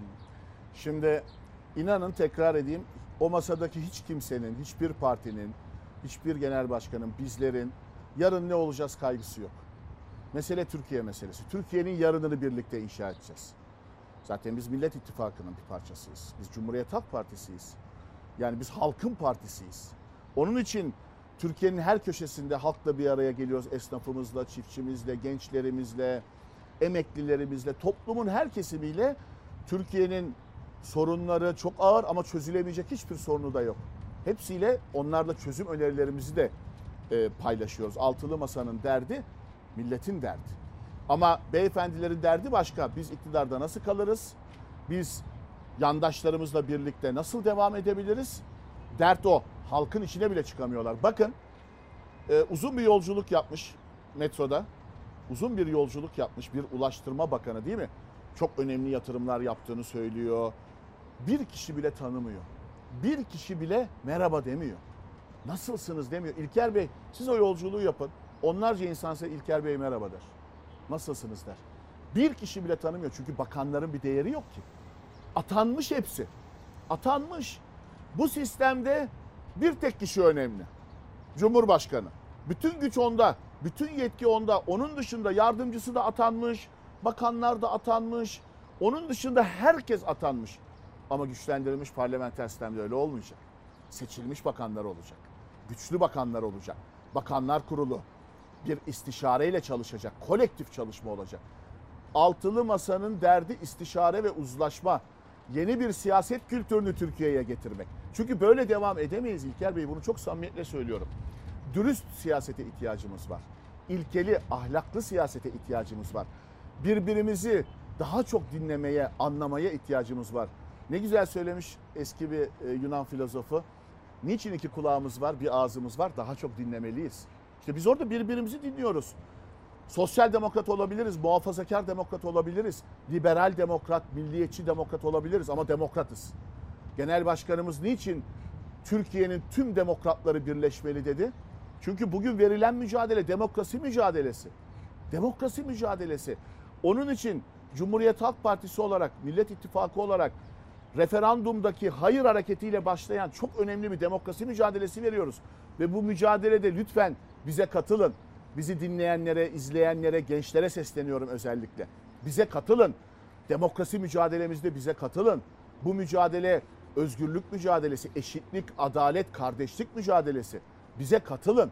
Bize katılın bu mücadelede. Çünkü biz gelecek nesiller için siyaset yapıyoruz. Adaylık konusuna tekrar geri dönecek olursak 6 siyasi partinin şimdi burada 6 liderin imza atmış olduğu ortak bir metin var ve 6 siyasi partinin ortak akıl ve makulde buluşmak üzere oluşturduğu istişare mekanizmasını adaylık tartışmasına indirgemeye çalışanlar milletimizin ve ülkemizin geleceğine dair büyük bir kazanım olarak gördüğümüz çalışmalarımızı asla sekteye uğratamayacaktır. Buradan bir ayrışma, burada böyle liderler arasında bir çatışma arayışı var. Bir de mesela bugünkü İlker Bey, gazetesi... dert acaba altılı masayı dağıtabilir miyiz?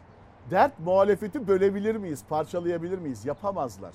Çünkü biz merkezimize, biz o masaya demokrasiyi ve hukukun üstünlüğünü koyduk hepimiz. Onun için temel ilkelerde uzlaşıyoruz. Bir e, gazete Güçlü Anadolu gazetesi ve o gazeteye de röportaj vermiş bir isim. Cumhuriyet Halk Partisi'nin önemli ve deneyimli bir ismi siyasetçisi Murat Karayalçın. Cumhurbaşkanı adayı Kılıçdaroğlu olmalıdır. Hemen şöylece göstereyim. Güçlü Anadolu gazetesine vermiş olduğu röportaj e, Didem Aslan Çetin'in haberi. Sizin düşünceniz nedir? Şimdi- Görüşünüz nedir? Bir Tabii. mutabakat oluşuyor gibi e, bir durumda var mı Kılıçdaroğlu Her üzerinde? Cumhuriyet Halk Partisi üyesinin, her Cumhuriyet Halk Partilinin ben de genel başkan yardımcısıyım. Bizim hepimizin adayı tabii ki genel başkanımız Sayın Kemal Kılıçdaroğlu'dur. Bunun kararını altılı masa verecek. İstişare diyoruz, uzlaşma diyoruz. Bizim derdimiz 85 milyon huzur içerisinde, barış içerisinde kardeşçe yaşamak İlker Bey. Farklılıklarımızı zenginlik olarak kabul edebilirsek ilerleyebiliriz. Ne yapacağız? Birbirimizi yok mu edeceğiz? Biz hala geçmişten ders almadık mı? Biz o geçmişteki acılardan ders alıp ama onları kanatmadan, kanatmadan toplumsal barış içerisinde birlikte yaşayacağız. Biz bunun temellerini atıyoruz. Türkiye'nin ihtiyacı olan bu. Türkiye ekonomik krizini aşar. Türkiye sorunlarını çözer. Büyük bir ülke Türkiye.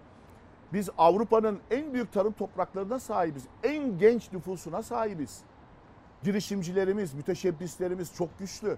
Ama o kadar kötü bir yönetim var ki, o kadar bir plansızlık var ki tam bir keyfilik hakim.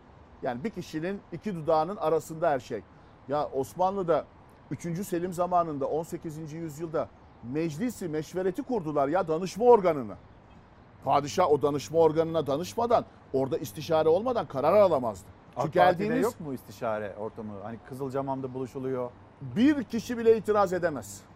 Bize AK Parti'deki milletvekilleri de yakınıyor kulislerde. Nasıl?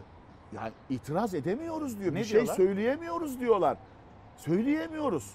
Öyle bir düzen ve ağır bir metal yorgunluğu var bu iktidarda ve Erdoğan'da. Yani- Aslında memleketi düşünüyorlarsa memleketi düşünüyorlarsa onların istifa edip derhal seçime götürmesi lazım memleketi. Çünkü memleketi batıran adam Recep Tayyip Erdoğan. Şimdi sayın milletvekilleri Erdoğan'a ulaşamamaktan mı şikayetçi yoksa söylediklerini Ulaşamamaktan, düşüncelerini özgürce ifade edememekten. Çünkü çok ağır şeylerle karşılaşıyorlar. Bakanlar da öyle. Bakın bir bakanın, üstelik bir ulaştırma bakanının uzun süre metroda seyahat edip bir kişinin bile tanımaması veya bir kişinin bile merhaba dememesi. İşte bu sistem. Bu sistem ne biliyor musunuz? yani AK Parti'nin milletvekilleri de mi erken seçim istiyor? Kurtulmak istiyor herkes. Bakın bürokraside de, siyasette de Maltepe mitinginde en son yaptığımız Maltepe mitinginde biliyorsunuz yüz binler vardı meydanda. Bir grup genç polis etrafımı çevirdi sayın vekilim lütfen bizi kurtarın. Bizi kurtarın. Kumanyalarını gösterdiler. Biz bunu hak ediyor muyuz dediler. Ortalama her gün bir polis intihar ediyor dediler Türkiye'de. Avukatlar intihar ediyor. Doktorlar yurt dışına gidiyor. Bakın gençler intihara sürükleniyor. Bunlar medyada da çok yer bulmuyor. Biz ne yapacağız Çünkü biliyor musunuz? bir- Beyin göçünü hemen durduracağız. Şöyle bir durum var. Hani bu ifade, e, rütünde uyarıları e, ve hani tabii ki şiddet ve şiddeti özendiren yayınlar biz bunların içinde e, Biz- olmadığımız için ve olamayacağımız için Tabii ki. kurallarının çok e, net Tabii olmasından ki. dolayı Ama e, İlker Bey, evet o haberler gerçeğin üzerini hiçbir güç örtemez. Hiçbir güç örtemez. Biz bu gerçekleri bilmeliyiz ve mücadele etmeliyiz. Biz ne diyoruz? İktidarımızda derhal beyin göçünü durduracağız. Gençlerin hayatının önündeki tüm engelleri kaldıracağız. Gençler özgürleşecek, üniversiteler özgürleşecek. Bugün ilk 500'de üniversitemiz yok. Üniversiteleri bilgi üretmeyen bir ülke katma değeri yüksek ürün üretebilir mi? Teknolojisi yüksek ürün üretebilir mi? Mümkün değil bu. Mümkün değil. İkinci Dünya Savaşı'ndan sonra Alman devlet adamıyla Amerikalı devlet adamı sohbet ediyor. Amerikalı diyor ki Alman devlet adamına ya siz ne yapacaksınız diyor. Ülkeniz baştan aşağı yıkıldı diyor. Taş taş üstünde kalmadı diyor. Doğru diyor Alman devlet adamı. Ama üniversitelerimiz ayakta diyor. Bakın üniversiteleri özgürleştireceğiz. Bilimsel, idari anlamda, tam anlamıyla. Şimdi görüyor musunuz üniversitelerde yaşananları? Boğaziçi Üniversitesi'nde, diğer üniversitelerde bu üniversiteler bilgi üretebilir mi? Özgürce her düşünce tartışılabilir mi? Güçlendirilmiş parlamenter sistem özgürleşmek demek. Gençlerin, üniversitelerin özgürleşmesi demek. Güçlendirilmiş parlamenter sistem, aş, iş, ekmek demek. İlker Bey biz bunun için çalışıyoruz. Bizim o derdimiz yüzden de bu. şu anda gündeminiz bir aday değil ve bir sistemin kurulması ve bu sistemle ilgili altılı masanın ve ekiplerinin anlaşması. Bunun İşte üzerinde bir çalışma yürütüyorsunuz. Cumhur İttifakı'nın ve bu iktidarın derdi kişi olduğu için hiç önemli değil. Yorulmuş, iyi yönetemiyormuş, çok kötü bir yönetim varmış, adaletsiz bir yönetim varmış, yoksulluk büyümüş, işsizlik büyümüş umurlarında değil. Çünkü bugün Türkiye neyi yaşıyor biliyor musunuz? Kişi, parti, devlet birleşmesi. Kişi, parti, devlet birleşmesi. Buna son vereceğiz. Seçilecek olan Cumhurbaşkanı partili Cumhurbaşkanı olmayacak. İstişareyle yönetecek yardımcılarıyla, bakanlarıyla. Bunu ayıracağız. Parti genel ya partili Cumhurbaşkanlığı sistemi 85 milyonu uçuruma sürükledi. Cumhurbaşkanı partili olunca işte ilim valisi de kendini AK Parti'nin il başkanı sanıyor. Peki mesela e, 6 liderin oluşturduğu o ittifak, o e, birleşme seçimi kazandı. Seçimden zaferle çıktı. Bir ortak aday çıkacak. Doğru mu? Ortak aday şeklinde mi olacak e, o yarışa giriş? Ve kaç yardımcısı, kaç yardımcısı olacak? Onu Onlar hiç konuşuldu mu? Tabii ki genel başkanlar, sayın genel başkanlar nasıl bir yönetim olmalı? İlkeler temelinde ama kişiler değil. Sistem ve ilkeler üzerine nasıl yönetmeleri gerektiğini de konuşuyorlar. Seçimden sonrayı da konuşuyorlar. Bu- Yol haritasını da konuşuyorlar ama kişiler ve aday üzerinden değil. Sistem ve ilkeler üzerinden. Cumhurbaşkanlığı hükümet sistemini ne kadar e, kullanmayı öngörüyorlar ya da ne kadar hızlı bir şekilde güçlendirilmiş parlamenter sisteme gitmeyi planlıyorlar? Şimdi biz tabii ki milletimizin milletimizden aldığımız güçle yine milletimizin onayıyla bu sistemi değiştireceğiz. Ama tabii ki makul bir süre geçecek. Ha bu ne kadar olur? İşte bu çalışılıyor. Yol haritası çalışılıyor. Tabii ki referanduma kadar sistem değişikliğine kadar ki sistem değişikliğinden sonra bir seçim gerekmiyor yeni bir seçim. O milletin takdiri geçici maddeleri, yürürlük maddelerini yazarsınız. Millet evet derse yeniden seçim olmak zorunda değil. Ama tabii ki o referanduma kadar, sistem değişikliğine kadar yine böyle yönetilmeyecek Türkiye. Yani tek adam sistemine fiilen son vereceğiz. Partili Cumhurbaşkanlığı sistemine fiilen son vereceğiz. İstişarelerle yönetilecek. Kesinlikle yapacaklarımızın hepsi hazır biliyor musunuz İlker Bey? İlk bir haftada yapacaklarımız, ilk bir ayda yapacaklarımız, ilk altı ayda yapacaklarımız. Ve o kadar net ki bunların hepsini sayabilirim. Bunların hepsinin çalışmaları yapıldı. Zaten Sayın Genel Başkanlar da grup toplantılarında, e, her türlü platformda bunları anlatıyorlar. En çok ve en büyük beklenti ekonomi konusu. Tabii. Hemen bir haberimiz var. Türk lirasının değer kaybı ile ilgili yönetmenimizden İrfan'dan rica edeyim. Türk lirası 19 yıl önce 19 e, 100 lira ne kadardı?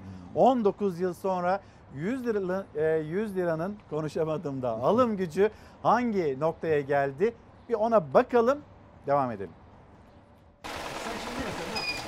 Türk lirası şu anda en zayıf durumunda. Gideceği bir yer yok. kere. Yani vatandaş rahat olsun. Rahat olsun. Türk lirasından sıfırlar atılmıştı ama 1-0 çoktan tekrar aramıza katılmış. Çünkü 19 yılda Türk lirasının üzerinden atılan 6 sıfır sadece banknottaki rakam sayısının azalmasıyla sınırlı kaldı. 19 yılda 100 liranın satın alma değeri %1000'e yakın değer kaybetti. O günün 100 lirası bugünün 9 lirası oldu. TÜİK'e göre 12 aylık enflasyon %78,62. TL'deki bir yıllık değer kaybıysa %44. Bir senede ne kadar değişti? Vallahi yüzde yüz elli, iki yüz fark et. Yani aldığın da yetmiyor, harcadığın da yetmiyor. %70, %80 rahat. En az. En az. Ya daha da fazlası vardır, eksiği yoktur. Türkiye'de yaklaşık son 20 yıldaki enflasyon %1000'e geldi. Bunun anlamı şu, toplam fiyatlar 10 kat daha artmış. Yani 2003 yılının başındaki 100 TL artık satın alma gücü bakımından sadece 9 TL'ye düşmüş. Test kitabı bile alamıyoruz. Öyle mi? Evet maalesef. 200 lira ama en büyük banknot aslında. Artık hiçbir şey ifade etmiyor bizim için bile. Gençler için de 200 lira artık harçlık değil. TÜİK rakamları da bunu doğruluyor zaten. Resmi verilere göre de Türk lirası eriyerek değer kaybetmeye devam ediyor. Bir yılda 100 liranın değeri 56 liraya geriledi. Banknot aynı ama sepete eklenen ürün miktarı eriyen değer kaybıyla beraber azaldı. E, 100 liranın 44 lirasının aslında satın alma gücünün buharlaştığını görmüş olduk. Yani artık eskisi kadar e, cebimize tuttuğumuz banknotun aynı satın alma gücü yok. Olur ya ara sıra kıyafetlerin cebinde para unutulur. Geçen yıl Temmuz ayında cebinde en yüksek banknotu yani 200 TL'yi unutan biri bir yıl sonra bugün Temmuz ayında bu parayı bulsaydı değeri erimiş ve 112 liraya gerilemiş olacaktı. Yalnızca 112 liralık alım gücü yani. Alışveriş yaparken hissediyoruz. Fatura öderken hissediyoruz. Herhalde 200 liraya 4 kilo kiraz alırız. Şurada geziyoruz mesela şu aldığım tişört 200 TL zaten. Bir tane tişört parası hatta 210 lira. Hiçbir şey alamıyoruz yani 200 liraya bir şey gelmiyor. Yemek yesen 50 lira zaten. Size 200 lira versem ne alırsın? Ben sana vereyim sen benim vaktimi alma. Öyle mi? Ne alabilirsin 200 liraya? Bu soruya da resmi verilerle yanıt verilecek olursa çok değil. Geçen yıl Temmuz ayında 200 lirayla alınan 3 kiloluk dana etinin de tavuk etinin de miktarı yarı yarıya azaldı. Beyaz peynirin ise üçte birinden vazgeçmek zorunda artık tüketici. 200 lirayla bir yıl sonra alışverişe çıkan biri 270 tane yumurtasının 170 tanesini artık rafta bırakmak zorunda. Toz şekerdeki değişimse %323'ü aştı. Neredeyse alınan miktar 4 kat daha azaldı. Bir kutu süt 10 liraya geçti zaten yani ne alabilirsiniz ki 200 liraya? Geçen sene yazın dolar 8 liraydı bu sene 18 lira ve biz her şeyimizi ithal eden bir ülke olarak aldığımız şeyin yarısı hatta çeyreğini alabiliyoruz artık. Türk lirası şu anda en zayıf durumunda. Gideceği bir yer yok. Yani vatandaş rahat olsun. Rahat olsun. Efendim yayınımız devam ediyor. Çalar Saat'te misafirimiz de var. Yalnız bir hatırlatma yapmak istiyorum. Ankara'da bugün itibariyle 200 gram ekmek 3 liradan 4 liraya çıkacak. Böyle bir zam var ekmeğe. Aynı zamanda bu geceden itibaren Hani benzinde bir indirim de var. Haziran ayının başına dönüldü o rakamlarda denilirken bu geceden itibaren benzine 94 kuruşluk bir zam geleceğinin bilgisini de aktarayım ve bu gece zamlanacak döviz kurları ve uluslararası fiyatlara göre akaryakıtta sert fiyat hareketleri yaşanmaya devam ediyor. Sektör kaynaklarının aktardığına göre bu gece yarısından itibaren geçerli olmak üzere benzinin litre fiyatı 96 kuruş düzeltiyorum. 96 kuruş zamlanacak neredeyse 1 lira. Motorinde bu gece bir fiyat değişimi beklenmiyor. Ve İstanbul'da benzinin litresi 26 lira 16 kuruştan satılacak. Ankara'da ve İzmir'de 26 lira 28 kuruştan satılacak. 96 kuruşluk o zamdan sonra. Efendim işte Türk lirası, hmm. Türk lirasının 19 yılda gelmiş olduğu yer durum ve alım gücü. Şimdi siz sistem üzerinde duruyorsunuz ki bu sistem düzelmeden ekonomi düzelmez diyorsunuz. Tabii Vatandaş ki. karşılaştığınızda size neler söylüyor? Şimdi biz e, her gün vatandaşla, esnafla, çiftçiyle, gençlerle beraberiz. Yalnız umut da var. Herkes seçimi bekliyor İlker Bey. Herkes sandığı bekliyor. Ne çünkü, zaman o seçim peki? Öngörünüzde çünkü, bir değişiklik var mı? Zamanında zamanında olursa 18 Haziran 2023. Önce de olabilir. Kasım'da da olabilir. Başka bir tarihte de ama sandık gelecek sandık gelecek ve bu saray iktidarı öyle bir ders alacak ki gençlerden, kadınlardan, esnaftan, çiftçiden. Şimdi niye bu haldeyiz biz? Niye zamdan başka bir şey yapamayan bir iktidar var? Çünkü üretmiyor Türkiye. Biz ne diyoruz? İktidar olacağız ve önce demokratik hukuk devleti yani demokrasiyi, sistemi kuracağız. Onunla birlikte üreten Türkiye, yalnızca tarlada, fabrikada değil, üniversiteler bilgi üretecek. Ondan sonra güçlü sosyal devlet, aile destekleri programı var. Hiçbir çocuk yatağa aç girmemeli ve herkes insan onuruna yaraşır bir şekilde yaşamalı. Bizim aslında temel amacımız insan onurunu yüceltmek, insan onurunu korumak. Bunun için çalışıyoruz ve bütün çalışmalarımız çok sağlıklı bir şekilde devam ediyor. Şimdi biz ne diyoruz? Verimli bir üretim, istihdama dayalı bir üretim. Planlamayla yapılan bir üretim. Planlamaya. Şimdi ne var? Sürekli borç alıyorlar. Dış güçlere gidiyorlar, yalvarıyorlar kapalı kapılar ardında. Londra'ya gidiyorlar. Bir avuç faiz lobisine 85 milyonu çalıştırıyorlar. Bir avuç faiz lobisine. 85 milyon yüksek döviz, yüksek faiz, yüksek işsizlik, yüksek enflasyon kıskacında maalesef Türkiye bu tabloyu hak etmiyor. Bunu mutlaka İlker Bey değiştireceğiz. Bir örnek vereceğim. Buyurun. Bakın dediniz ki ekmeğe zam geliyor. Simit 5 lira olmuş. Neden oluyor bunlar? Buğdayın ve arpanın ana vatanı dünyada neresidir? Ana vatanı. Bütün dünya bilir bunu. Anadolu. Anadolu. Mezopotamya ve Anadolu. Yukarı Mezopotamya. Bizim Güneydoğu bölgemiz zaten. Doğu bölgemiz. Anadolu'dur ana vatanı. Ana vatanı. Buğday ve arpanın ana vatanı Türkiye, Anadolu. Biz dünyada bakın Avrupa'da demiyorum. Dünyada en yüksek buğday ve arpa ithal eden üçüncü ülkeyiz. Dünyada. Dünyada. Neden? Çünkü ana vatanı, buğday ve arpanın ana vatanı Türkiye. Ama biz dünyada en çok buğday ve arpa ithal eden üçüncü ülkeyiz. Ve biz kişi başına en çok buğday tüketen de ülkeyiz. Kişi başına 215 kilogram. Neden? Neden biz kişi başına en çok et tüketen ülke değiliz? Neden biz kişi başına en çok süt, zeytinyağı, tereyağı üreten ülke değiliz? Bizim gençlerimiz, çocuklarımız bunu hak ediyor mu?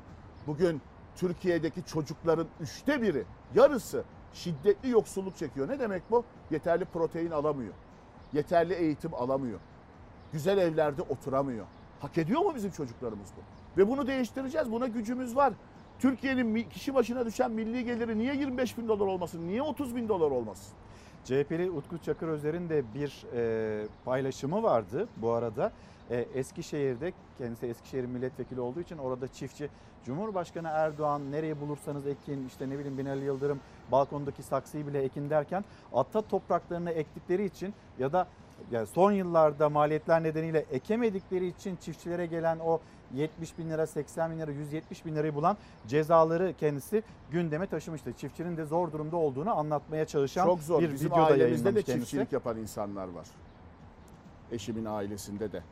Şimdi 2008 yılında çiftçimiz 1.2 milyon. Bugün 490 bin. Neden? Bakın ne kadar çok azalmış. E çiftçi nasıl üretsin? İki Trakya büyüklüğünde toprak, çok verimli toprak ekilip biçilmiyor. Biz Avrupa'nın ve bölgemizin en verimli topraklarına sahibiz.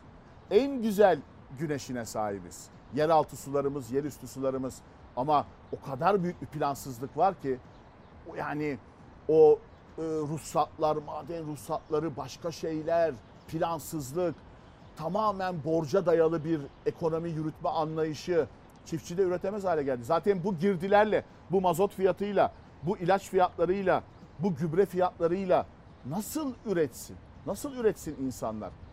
Bu tabloyu mutlaka değiştireceğiz İlker Bey. Siz doğaya dikkat çektiniz. AK Partili bir milletvekili onun da aslında seslenişi vardı ve hemen onun sosyal medya paylaşımını da bulabilirsem izleyicilerimizle de e, paylaşmak istiyorum. Ekranda yansıtabilir miyiz acaba e, İrfan? Nevzat Ceylan'ın o paylaşımını ülkemizin tek anıt ağaç müzesi olan Ankara Nallıhan Sarıçalı Dağı'nda çapları 70 ile 140 santim, yaşları 500 ile 1200 olan 50'ye yakın anıt ağaç orman işletmesi tarafından kesilmiştir. AK Parti milletvekilinin uyarısı ve o fotoğrafa dikkatle baktığınızda ne kadar devasa büyüklükte bir ağaç olduğunda görüyorsunuz. Orman işletmesi tarafından kesilen o ağacın. Bu katliamı meslek taassubu içinde örtbas etmeye çalışanları Allah'a havale ediyorum dedi Nevzat Ceylan. AK Parti'nin e, Ankara milletvekili kendisi. Şimdi bununla ilgili haberimiz var. Birazdan onu da ekranlarınıza taşıyalım ama esnaf e, esnafımızın Gelecek Partisi lideri e, Ahmet Davutoğlu ile bir karşılaşması, karşılaşma anı, faturaları ve geçim zorluğu dinleyelim. Öyle devam edelim. Benim 300 lira gelen elektrik faturam şu an e, 1500 lira. 2000 Şu lira. alanda 1500 lira. Evet 1500-2000 lira fatura geliyor. Bakın ben e, devlet ülkeyi yönetemiyor başımızdakiler. Yani enflasyon var. Çok yüksek bir enflasyon var. Ve bunu asgari ücrete zam yaparak. Ya ben şimdi 5 tane eleman çalıştırıyorum. 5 elemanın bana maliyeti en az her ay 20 bin lira. Ekstradan maliyet bin lira. Şu anda 5500 lira yaparım. Ben çünkü onlara asgari ücret veremiyorum. 5500 Fazlasını lira yapsın da senin, senin primlerini devlet ödesin. Ya küçük esnafın biz hep onu söyledik. Evet. Bak 2016'da ben asgari ücreti 5 misli artırdım şey %30 artırdık da enflasyonun 5 misli artmış. %6 ile enflasyon %30 artırdık. Ama şunu da söyledik. şeyin yükünü biz çekeceğiz. Primi. Başka, başkanım şöyle söyleyeyim size. Sizin zamanınıza biz mumla arıyoruz. Mumla arıyoruz. Ne kadar güzel yıllarmış. Ne kadar güzel yıllarmış. Yani araba alabiliyorduk, ev alabiliyorduk. Şu an araba evi geçtim. Şu an Elektrikli kıyafet satıyorsun. almak, kıyafet almak, gıda almak lüks. Lüks. Gerçekten lüks. Yani e, bu ülkeyi bitirdiler. Şu an ülkemiz bitmiş vaziyette. Ev ve arabadan sonra kıyafet almanın lüks olduğunu söylüyor esnaf. İlker Bey, esnaf toplumun temel direğidir. Temel direğidir. Aileleriyle birlikte milyonlar esnaf bakanlığı kuracağız. Öyle esnafın mevzuatı, sorunları orada orada değil. Esnaf bakanlığı kuracağız. Esnafımız ayakta kalmak zorundadır. Onlar toplumun temel direğidir. Ama esnaf kan ağlıyor bugün. Kaç bakanlık öngörüyorsunuz? Çok arttırmayacağız tabii. Ama bir esnaf bakanlığı kuracağız. Onu zaten biz açıkladık. Bizim o da 24 Haziran 2018 seçim bildirgemizde de var.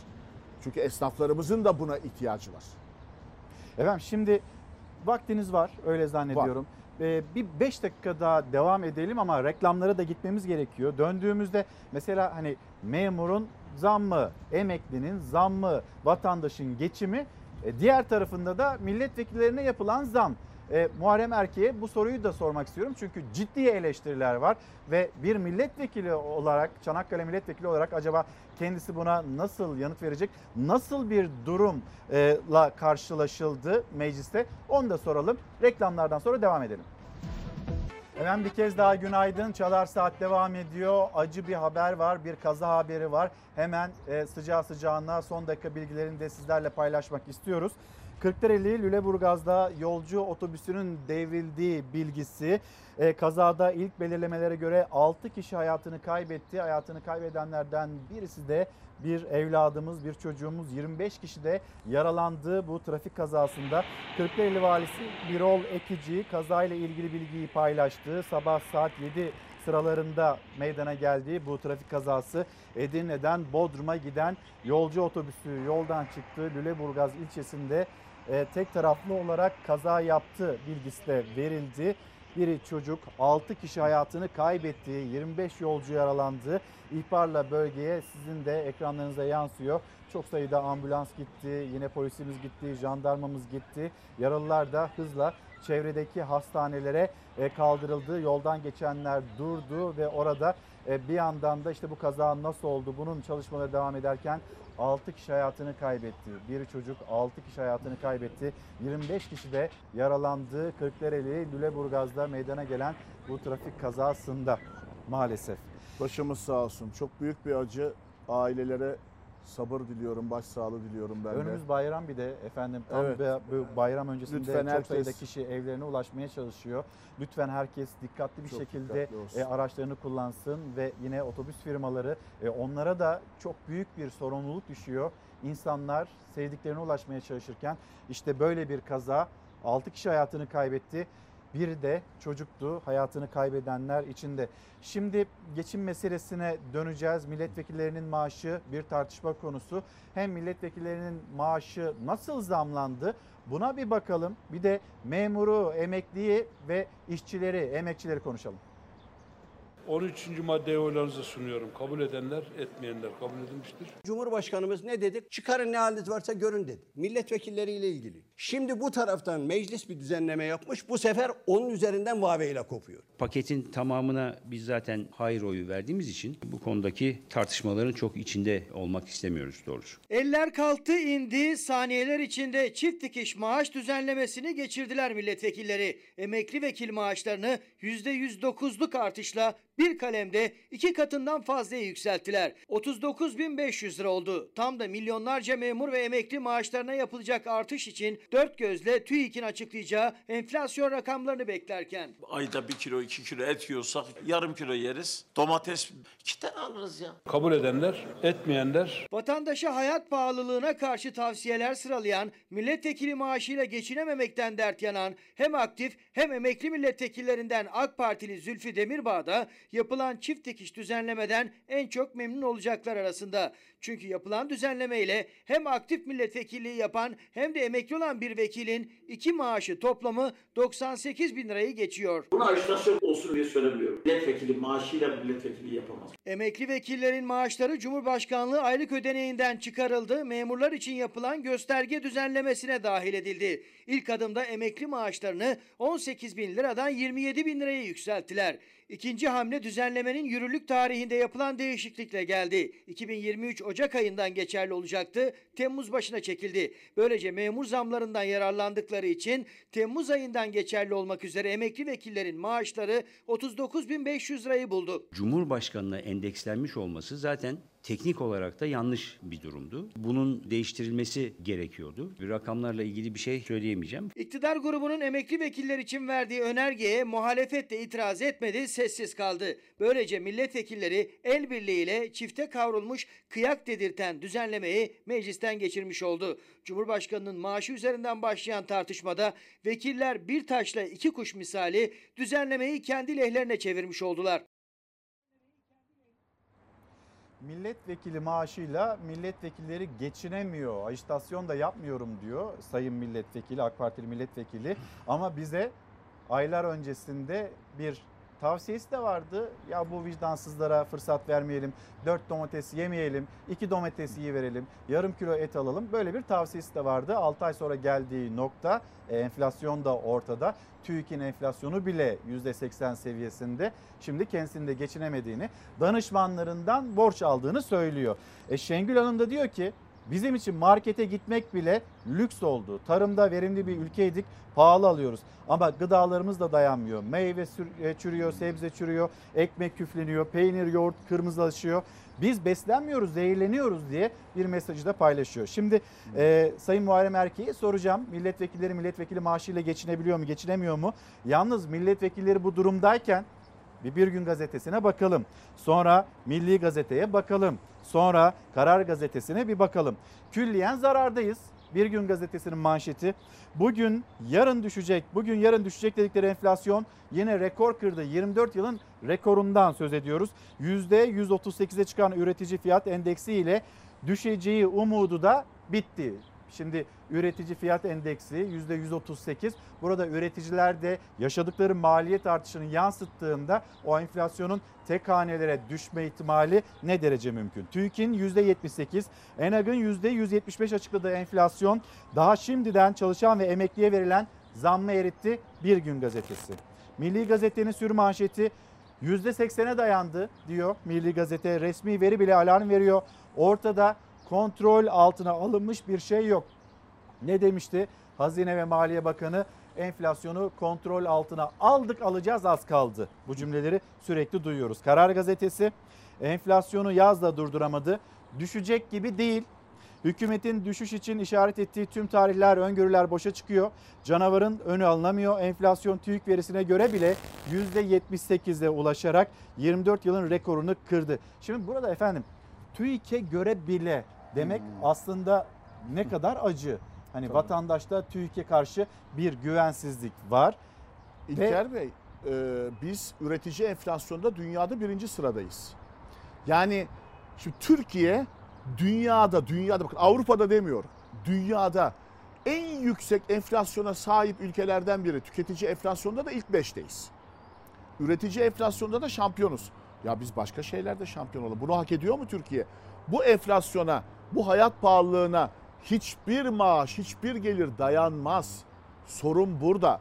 Ve bu iktidar artık enflasyondan, zamdan başka bir şey üretemiyor. Bunlar ne diye iktidar oldular? 3Y dediler değil mi? Yoksulluk, yolsuzluk, yasaklar. Bugün geldikleri noktada yoksulluk üretiyorlar, yolsuzluk üretiyorlar, yasaklar üretiyorlar. Onun için geriye gidiyoruz.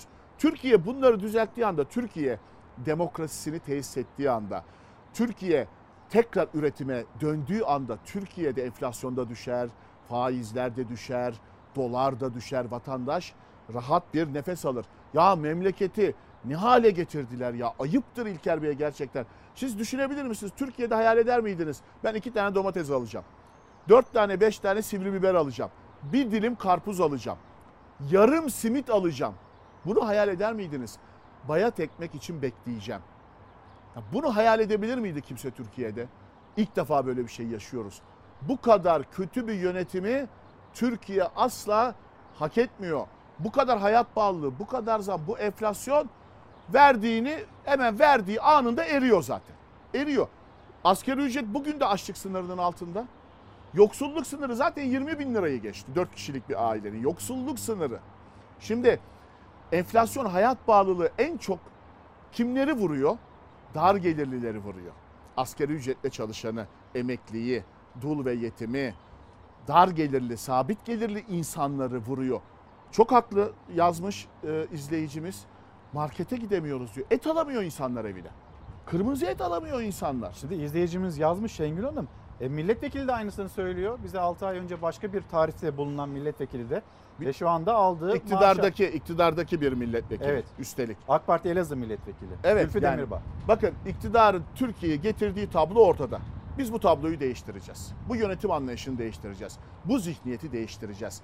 Şimdi ya milletvekili geçinemiyor diye bir konu olur mu Allah aşkına?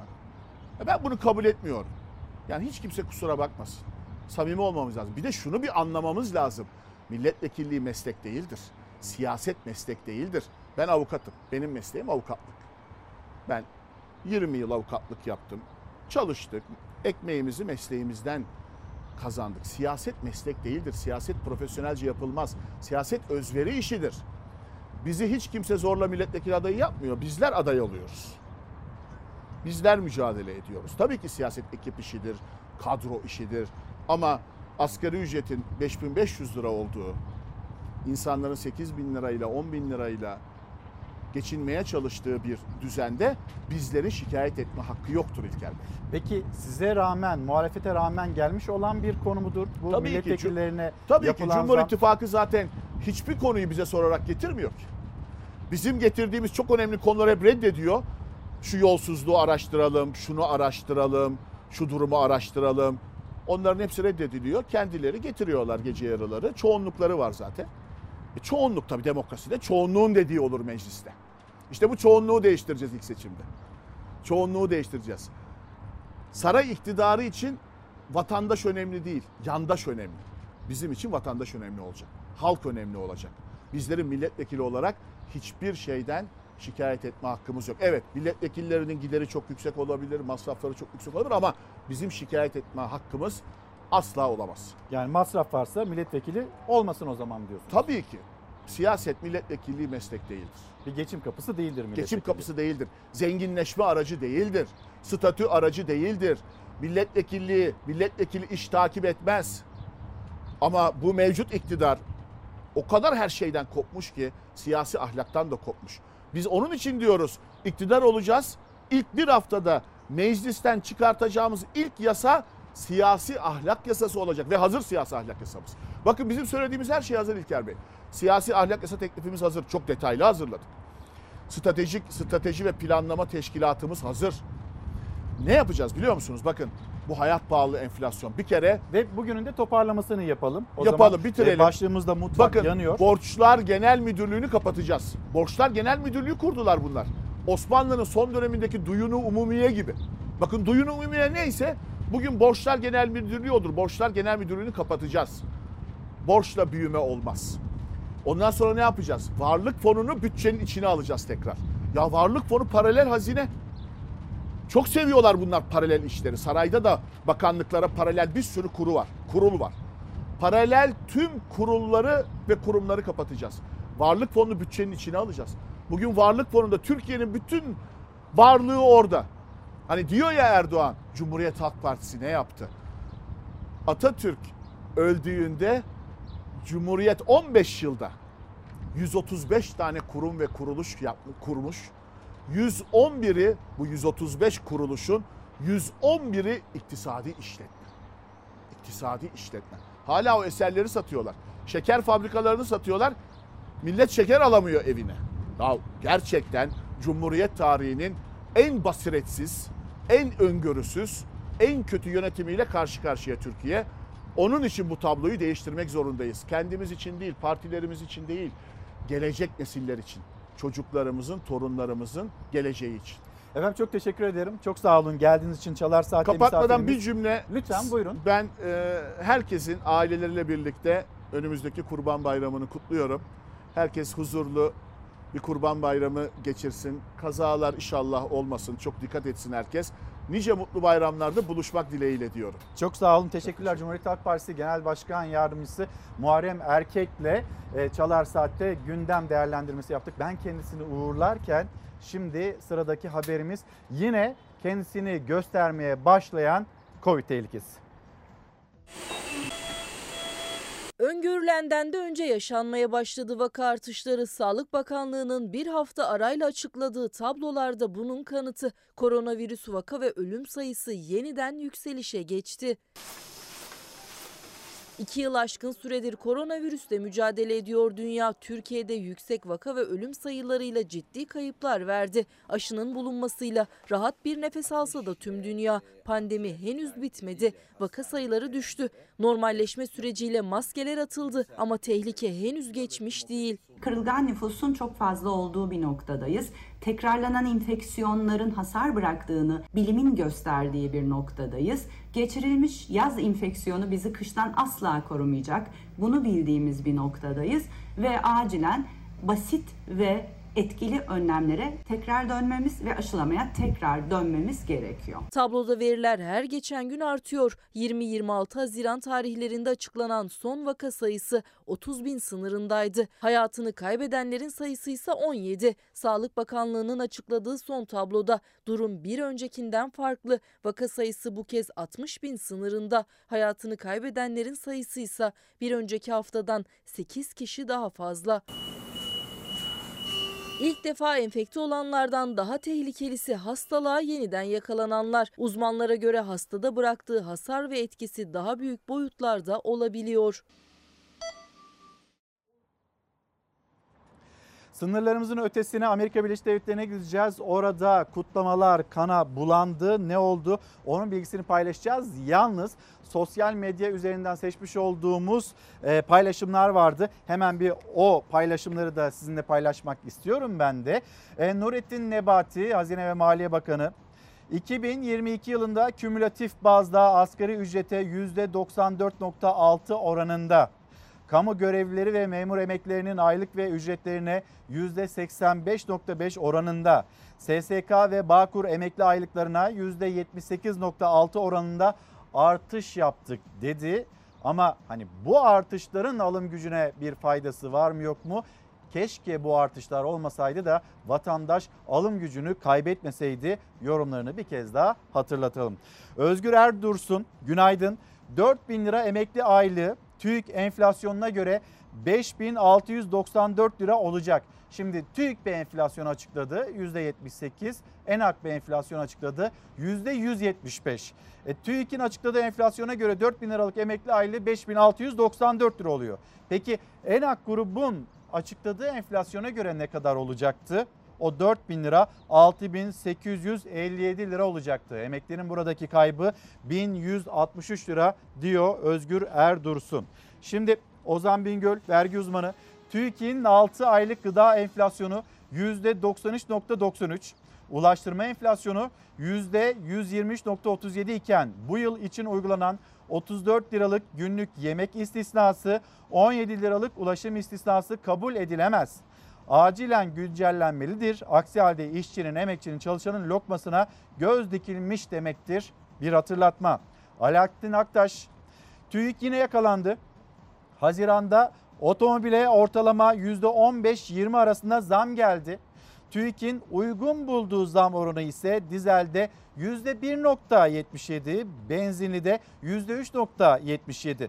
Zam oranının %15 yerine bu düzeyde alınması TÜFE'nin 0.85 puan düşük görünmesini sağladı. Yani %4.95 değil aylık artış enflasyon. Artış %5.87 olacaktı aslında. Bu sosyal medya paylaşımlarından sonra Amerika Birleşik Devletleri'ne gidiyoruz.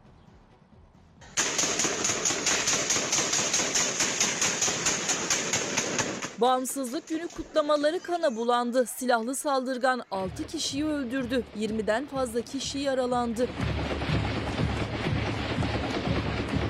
Amerika Birleşik Devletleri'nde yaşandı kanlı saldırı. Central Street'te Bağımsızlık Günü kutlamaları için düzenlenen törende silah sesleri yankılandı. Kalabalık korkuyla kaçmaya başladı. Etrafa rastgele ateş açan saldırganın kurşunlarından kaçabilecek kadar şanslı değildi bazıları.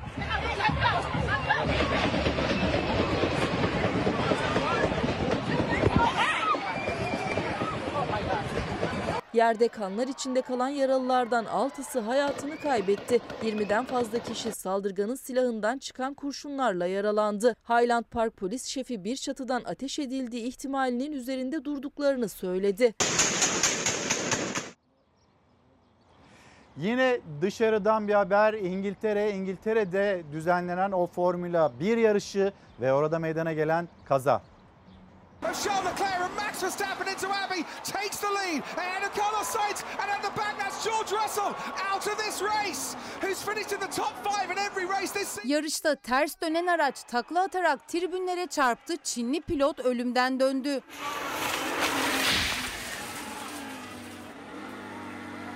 Formula 1 yarışının İngiltere ayağı korkunç bir kazayla başladı. Yarışta ilk viraj öncesi bir yarışçı lastiğini aldığı darbeyle kontrolü kaybetti. Çinli pilot Zhu Guanyu'nun aracına çarptı. Kazayla ters dönen araç yerde sürüklenmeye başladı.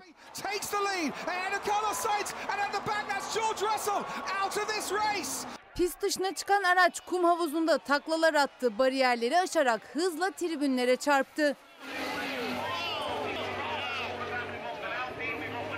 Kaza sonrası yarış durduruldu. Çinli pilot enkaza dönen araçtan çıkartıldı. 23 yaşındaki yarışçı kokpit koruma sistemi sayesinde kazadan yara almadan kurtuldu. Ahead of Carlos Sainz and at the back that's George Russell out of this race. Gazete Pencere sizlere bunu okuyacağız ve sonrasında dar gelirlilerin bayram hazırlığı buna da bakmak istiyoruz. Gazete Pencere'nin manşeti arada dağlar var. Enak %175.6, TÜİK %78.6 sürekli ama sürekli rakamları okuyoruz.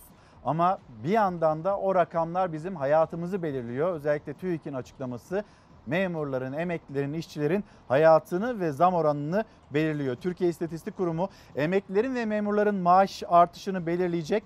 Haziran ayı enflasyon rakamını e, aylık olarak %4.95 olarak açıkladı. Yıllık enflasyonu yine sizinle paylaşmıştık. ENAG'ın açıkladığı rakamlar da ortada %175.6 ve gazete pencerenin manşeti arada dağlar var. Hemen altında Bakan nerede yaşıyor? Tam sayfa olarak görebilirsek gazete pencereyi. Çalışma ve Sosyal Güvenlik Bakanı Vedat Bilgin sendikaların yaptığı açlık ve yoksulluk sınırı araştırmalarını bilimsellikten uzak buldu. Açıkçası TÜİK'in yapmış olduğu e, açıklamayı da pek çok kişi bilimsellikten uzak buluyor. Çünkü şu sebeple e, madde sepetini görmüyoruz. Bir de bölgesel enflasyon da açıklanmayınca tam olarak nasıl bir rakam karşımıza çıkıyor bu hesaplama nasıl yapılıyor? Burada da bilimsellikle ilgili ciddi çelişkiler ve endişeler var. Yeni asgari ücretin aşık sınırının altında kaldığına ilişkin eleştirileri de yanıtladı. Aşık sınırının 6 bin lira olduğunu kim söylüyor? Sendikalar kendince araştırma yapıyor. Bunlar bilimsellikten uzak değerlendirmesi ve bu cümleleri de çokça tartışılıyor. Yine gazetenin genelinden baktığımızda hesap verecekler diyor CHP lideri Kemal Kılıçdaroğlu. Ölçüm çok hassas yapıldı. Yine e, Ali Babacan burada Çalar Saat'te o değerlendirmeyi yapmıştı. Ekonomistliğiniz bu kadar. Gelecek Partisi lideri Ah- Ahmet Davutoğlu, Baykırız Tam Gaz İyi Parti lideri Meral Akşener ki Meral Akşener de bugün Ankara'ya ağırlık verecek. Ankara'da esnaf ziyareti gerçekleştirecek Çankaya'da, Yeni Mahalle'de ve Altındağ'da liderler bir yandan da e, sokaktalar. Vatandaşın sesini dinlemeye çalışıyorlar. Bir haberim, haberimiz daha var. Melih Bulu ile ilgili. Belki hatırlıyorsunuz, belki de hatırlamıyorsunuz. Sayın Bulu'yu Boğaziçi'nin rektörüydü. Bir gecede geldi ve sonra bir gecede de gitti. Boğaziçi Üniversitesi de Melih Bulu'yu rektörden saymadı. Başlık Boğaziçi Üniversitesi'nin resmi internet sitesindeki rektörler listesinde kayyum rektör Melih Bulu'ya yer verilmediğini yazıyor gazete Pencere. Peki o dönemde hatırlayacaksınız çokça da konuşulmuştu. Sosyal medyada da bir başka haline gelmişti. Peki bundan Melih Bulu'nun haberi var mı? Hani görevden alındı, alınacak gibi cümleler kurulduğunda mesela bundan benim haberim var mı derken işte Boğaziçi'nden böyle bir değerlendirmeye Boğaziçi Üniversitesi de Melih Bulu'yu rektörden saymamış efendim. Şimdi devam edelim. Sıradaki haberimiz dar gelirli ve dar gelirlinin bayram hazırlığı. 30 yaşındayım. Tatile gidecek misin? Ne tatil hocam ya? Tatil artık bizim için gerçekten büyük. Ben bugün konsolosluk randevum olmasa ben buraya bile gelemiyordum. Zar zor bir şekilde oradan buradan kısarak 170 liraya geldim hocam. Vallahi bak şu an 430 liraya zar zor bilet buldum. Yurt dışına gideceğim. Şu an öğrenci olarak başvurdum. Yurt dışına neden gidiyorsun? Hocam iki üniversite bitirdim boştayım yani.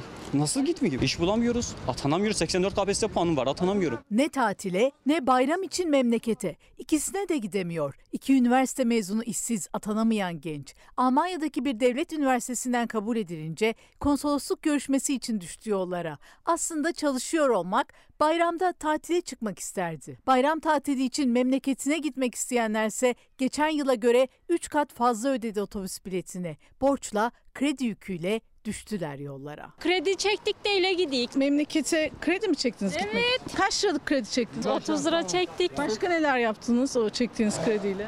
Hiçbir şey. Bitti mi? Ayağımda ayakkabı yok. Bayramlık da mı alamadınız? Yok alamadık vallahi. işte olanları giyinik. Maliyeti ne oldu Sivas'a gitmenin? Çok pahalı yani. Önceden 100 liraydı. Şimdi ne kadar? 500 lira. 600 lira hatta. Şimdi 600, 2000 liradan fazla dönüşü de sayarsan yani 5-6'yı buluyor. Mecburiyetten de gidiyoruz yani. Mecbur kalmış. Aslında imkanlar el vermiyor ama. Ne yapıyoruz? Bazı şeylerimizden kısıyoruz. Elbise mesela artık almıyoruz. Öyle diyelim.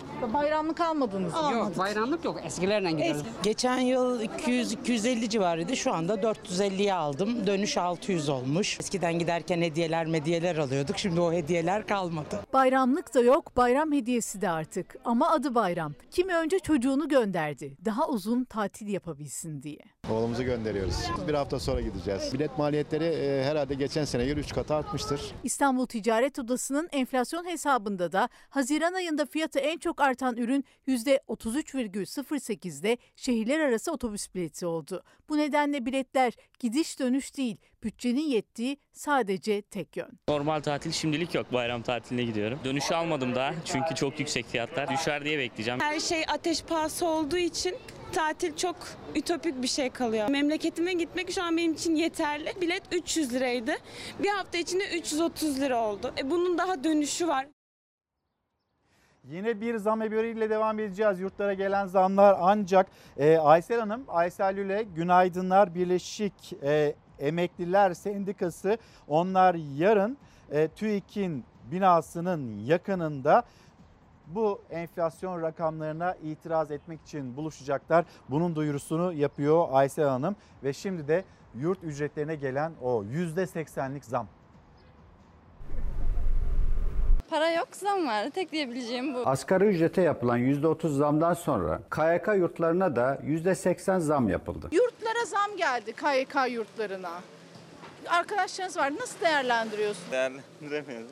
Söyleyecek sözleri yok. Kara kara nasıl ödeyeceğini düşünüyorlar KYK yurdu ücretlerini. Üstelik tek sorun ücret de değil. Yaz dönemi okuduğu şehirlerde kalan öğrencileri bir de yurtların yaz şartları zorluyor. Sigortalı bir işe girmeyen öğrenci yurtta kalamaz. İşe giren de asgari ücret ve üzerinde maaş alamaz. Örneğin İletişim Fakültesi öğrencisi İstanbul'da sigortalı maaşlı stajda bulmuştu ama bu kez de ücret alacağı için yurtta kalamayacağını öğrendi. Alacağı para da İstanbul'da kiralara yetmedi. İzmit'teki aile evine döndü. Staj yapacaktım yazın sigortalı bir şekilde. Hatta hani çalışacaktım.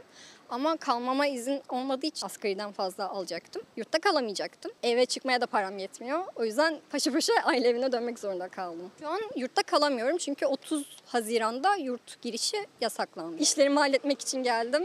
Tekrar geri dönmek zorunda kalacağım. Tekrar geleceğim. Destek lazım çünkü biz gerçekten geçinemiyoruz haliyle. Kazancımız yok. KYK ile geçinmeye çalışıyoruz. KYK yetmiyor. Neresinden tutsa elinde kaldı öğrencinin. Öğrenciler yazın KYK yurtlarında kalamadıkları için iş imkanlarının peşine düşemiyor. KYK yurtları ise asgari ücretten düşük bir maaşla SGK'lı olarak işe girersen ya da sınavın varsa kalabilirsin diyor. O da saçmalık aslında çünkü günümüzde işverenler de aslında sigorta yaptırmak pek istemiyor. Hani sigortasız çalışabiliyor. Yurt fiyatlarına zam gelmesi çok saçma bir şey açıkçası. Fazladan kamu harcamalarını aslında azaltarak en azından böyle egale edilebilirdi. Çalışıyor musunuz? Ne yapıyorsunuz? Evet şimdi başvurumu götürmeye gidiyorum. Nereye Üniversitede çalışıyorum. Nöbetçi yurtlar oluyor. Oralarda kalabiliyoruz. Şu an kendi yurdum nöbetçi olduğu için orada kalacağım.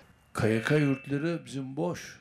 Biz KYK yurtlarına öğrenci arıyoruz. Yurt çıkması ayrı, kalması ayrı, yurtta yaşaması apayrı bir sorunken bir de yüzde seksen zam geldi KYK yurtlarına. Yaz zor geçiyor ama önümüzdeki dönem içinde zorluk sürecek. Kalıyor.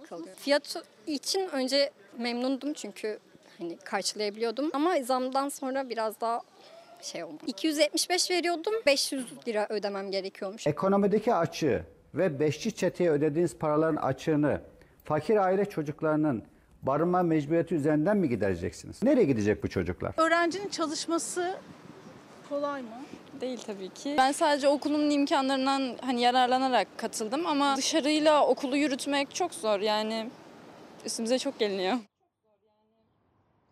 Türkiye Kadın Dernekleri Federasyonu çocuklar için 3 kitap hazırlattı ve o 3 kitabın ana konusu, teması da toplumda kadın erkek eşitliğinin çocuklara anlatılması. Türkiye Kadın Dernekleri Federasyonu olarak kadınların insan haklarından daha fazla yararlanması adına yaptığımız çalışmalara bir yenisini ekledik ve bu kez çocuklar için eşitlik çocuklukta başlar şiarıyla bir yol haritası çizip üç tane masal kitabı hazırladık kendimize ve çocuklara. Çocuklara eşitliği anlatan bu masal kitaplarının üçü de çocuklarla buluşmak için heyecanlanıyorlar. Bütün e, eğitim öncesi e, rehber öğretmenlere, bu anlamıyla çocuk yetiştiren bütün ailelere de buradan önerimiz olsun. Bu hikaye kitaplarında kadın erkek eşitliği anlatılıyor ve çocukların ilk etapta hayata başladığı alandan itibaren insan odaklı bir zihniyetle yürümelerini sağlıyoruz. Yol alacak bu hikaye kitaplar. Hikaye kitapları değişiyor artık. Eskisi gibi değil. Eşitlikçi masallar için bizimle de irtibat kurabilirsiniz ama ana temel amacımız toplumsal cinsiyet eşitsizliğinin giderilerek eşitliğin sağlanması ve kadın cinayetlerinin önlenmesi, çocuk istismarlarının önlenmesi. Çocuklar lütfen bu tatil döneminde bu hikaye kitaplarını okuyun derim. Berberlerimiz bizim sorunlarımız, yaşadıklarımız hiç gündeme gelmiyor diyen berberlerimizin sesi. 27-28 yıldır bu işi yapıyorum. Bu yıla kadar hiçbir şey bu kadar zamlı değildi. Her şey pahalandı. E, tıraşın da pahalanması gayet normal yani. Bir tane sabunu 5 liraya alıyorduk, şimdi 15 liraya 20 liraya alıyoruz. Veresiye de tıraş ediyoruz, evet. Kredi kartıyla da tıraş ediyoruz. Tabi bunlar da var. Taksit taksit yapıyoruz. Devamlı zam, devamlı zam. Versinler. Dayanabildiğin kadar. Altını geçti normal piyasadaki malzemeler. Ne alırsan bugün aldığın 10 liraya bir şeyi yarın 15 liraya alıyorsun, 20 liraya alıyorsun. E, 12. aydan önce 15 liraya 20 liraya karnımı doyuruyordum. Şimdi 40 liraya zor doyuruyorum karnımı. Tek kullanımlık havlu. Ben bunu geçen yıl 40 liraya alıyordum. Şu an 160 liraya alıyorum. Ve her müşterime ayrı ayrı kullanıyorum. Temel kendi ihtiyaçlarımdan kısarak. Şahsi ihtiyaçlarımdan. Ailemin ihtiyaçlarından kısarak. Şu an dükkanı geçindirmek o durumda. 7 bin lira kiram değil. Dükkanın ortalama aylık gideri belki de 8 bin lira. Yani personel gideri hariç. Yani dükkanın sadece elektriği, malzemesi, durumu iyi olan da olsa üzerinde yoksa ille de ver diyemiyoruz. Ama yani durumu olandan şu anki tarifeyi ben alamam zaten. Bugün ben eee ucucuna yetiştiriyorsam bu zamanla borçlana borçlana iyice daha kötüye gidecek. En son ben patlayacağım. Burayı kapatıp gideceğim. Ailemin ihtiyaçlarından kısarak ben dükkanımı idare etmeye çalışıyorum diyor berber esnafı ve yine onlardan birisi Çanakkale'den Ceyhun Yeni. Günaydın Ceyhun. Doğru söylüyor berber arkadaş. Her sözü doğru. Ben tarifeyi söylemiyorum bile. Yaşadıklarımızı anlatamıyoruz artık diye mesajını paylaşmış bizimle.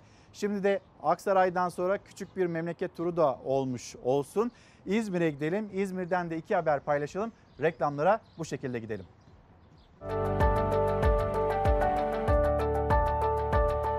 Senin güzel ama ha.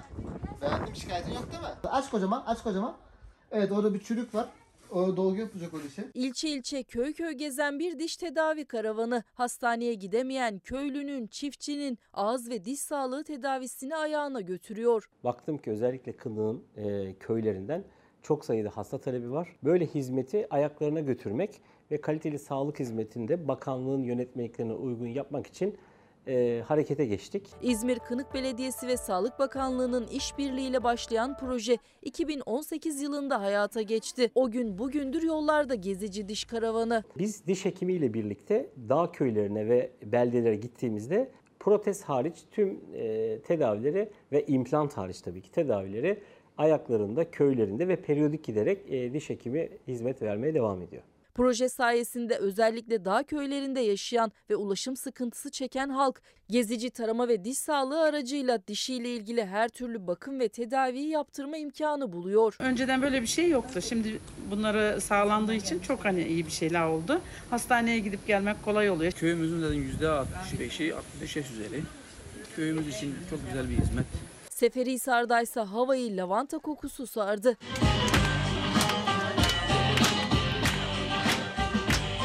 Etkinliğe katılanlar lavanta ve ekinezya hasadına katıldı. Bahçelerde, atölyelerde vakit geçirip doyasıya eğlendi.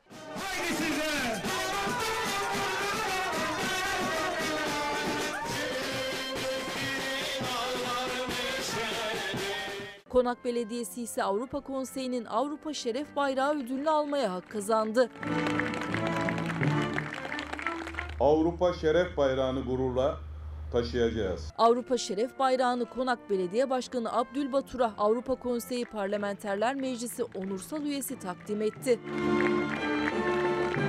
Efendim bir kez daha günaydın. Bugün için Çalar Saati noktalayacağız. Bir aksilik manik eder olmazsa yarın saatler 8'i gösterdiğinde bizler yine burada olacağız. Türkiye'nin, dünyanın sizin bizim gündemimizle. Şimdi kapatırken 3 kitabımız var onları da göstereyim. Bugün Çalar Saat'te Binali Yıldırım'ın türkü performansını, kulaklarımızın pasını silen o türkü performansını da paylaşmıştık. Acayip Türküler Kudret Kantarcı Fişer tarafından yazıldı ve bizimle de paylaşılmış. Teşekkür ederiz. Beş şiir bir hikaye Metin Karatay ve Ercan Erkan Cılak Neyzen ne yaşıyorsa yaşadığınız yer neresi ise tam orada diyor kitabında. Bu kitabı da hemen göstereyim sizlere ve kapatırken her zaman gibi teşekkürümü sizlere. Bizi izlediğiniz için teşekkür ederiz. Yarın sabah görüşürüz. Hoşçakalın güzel bir gün olsun.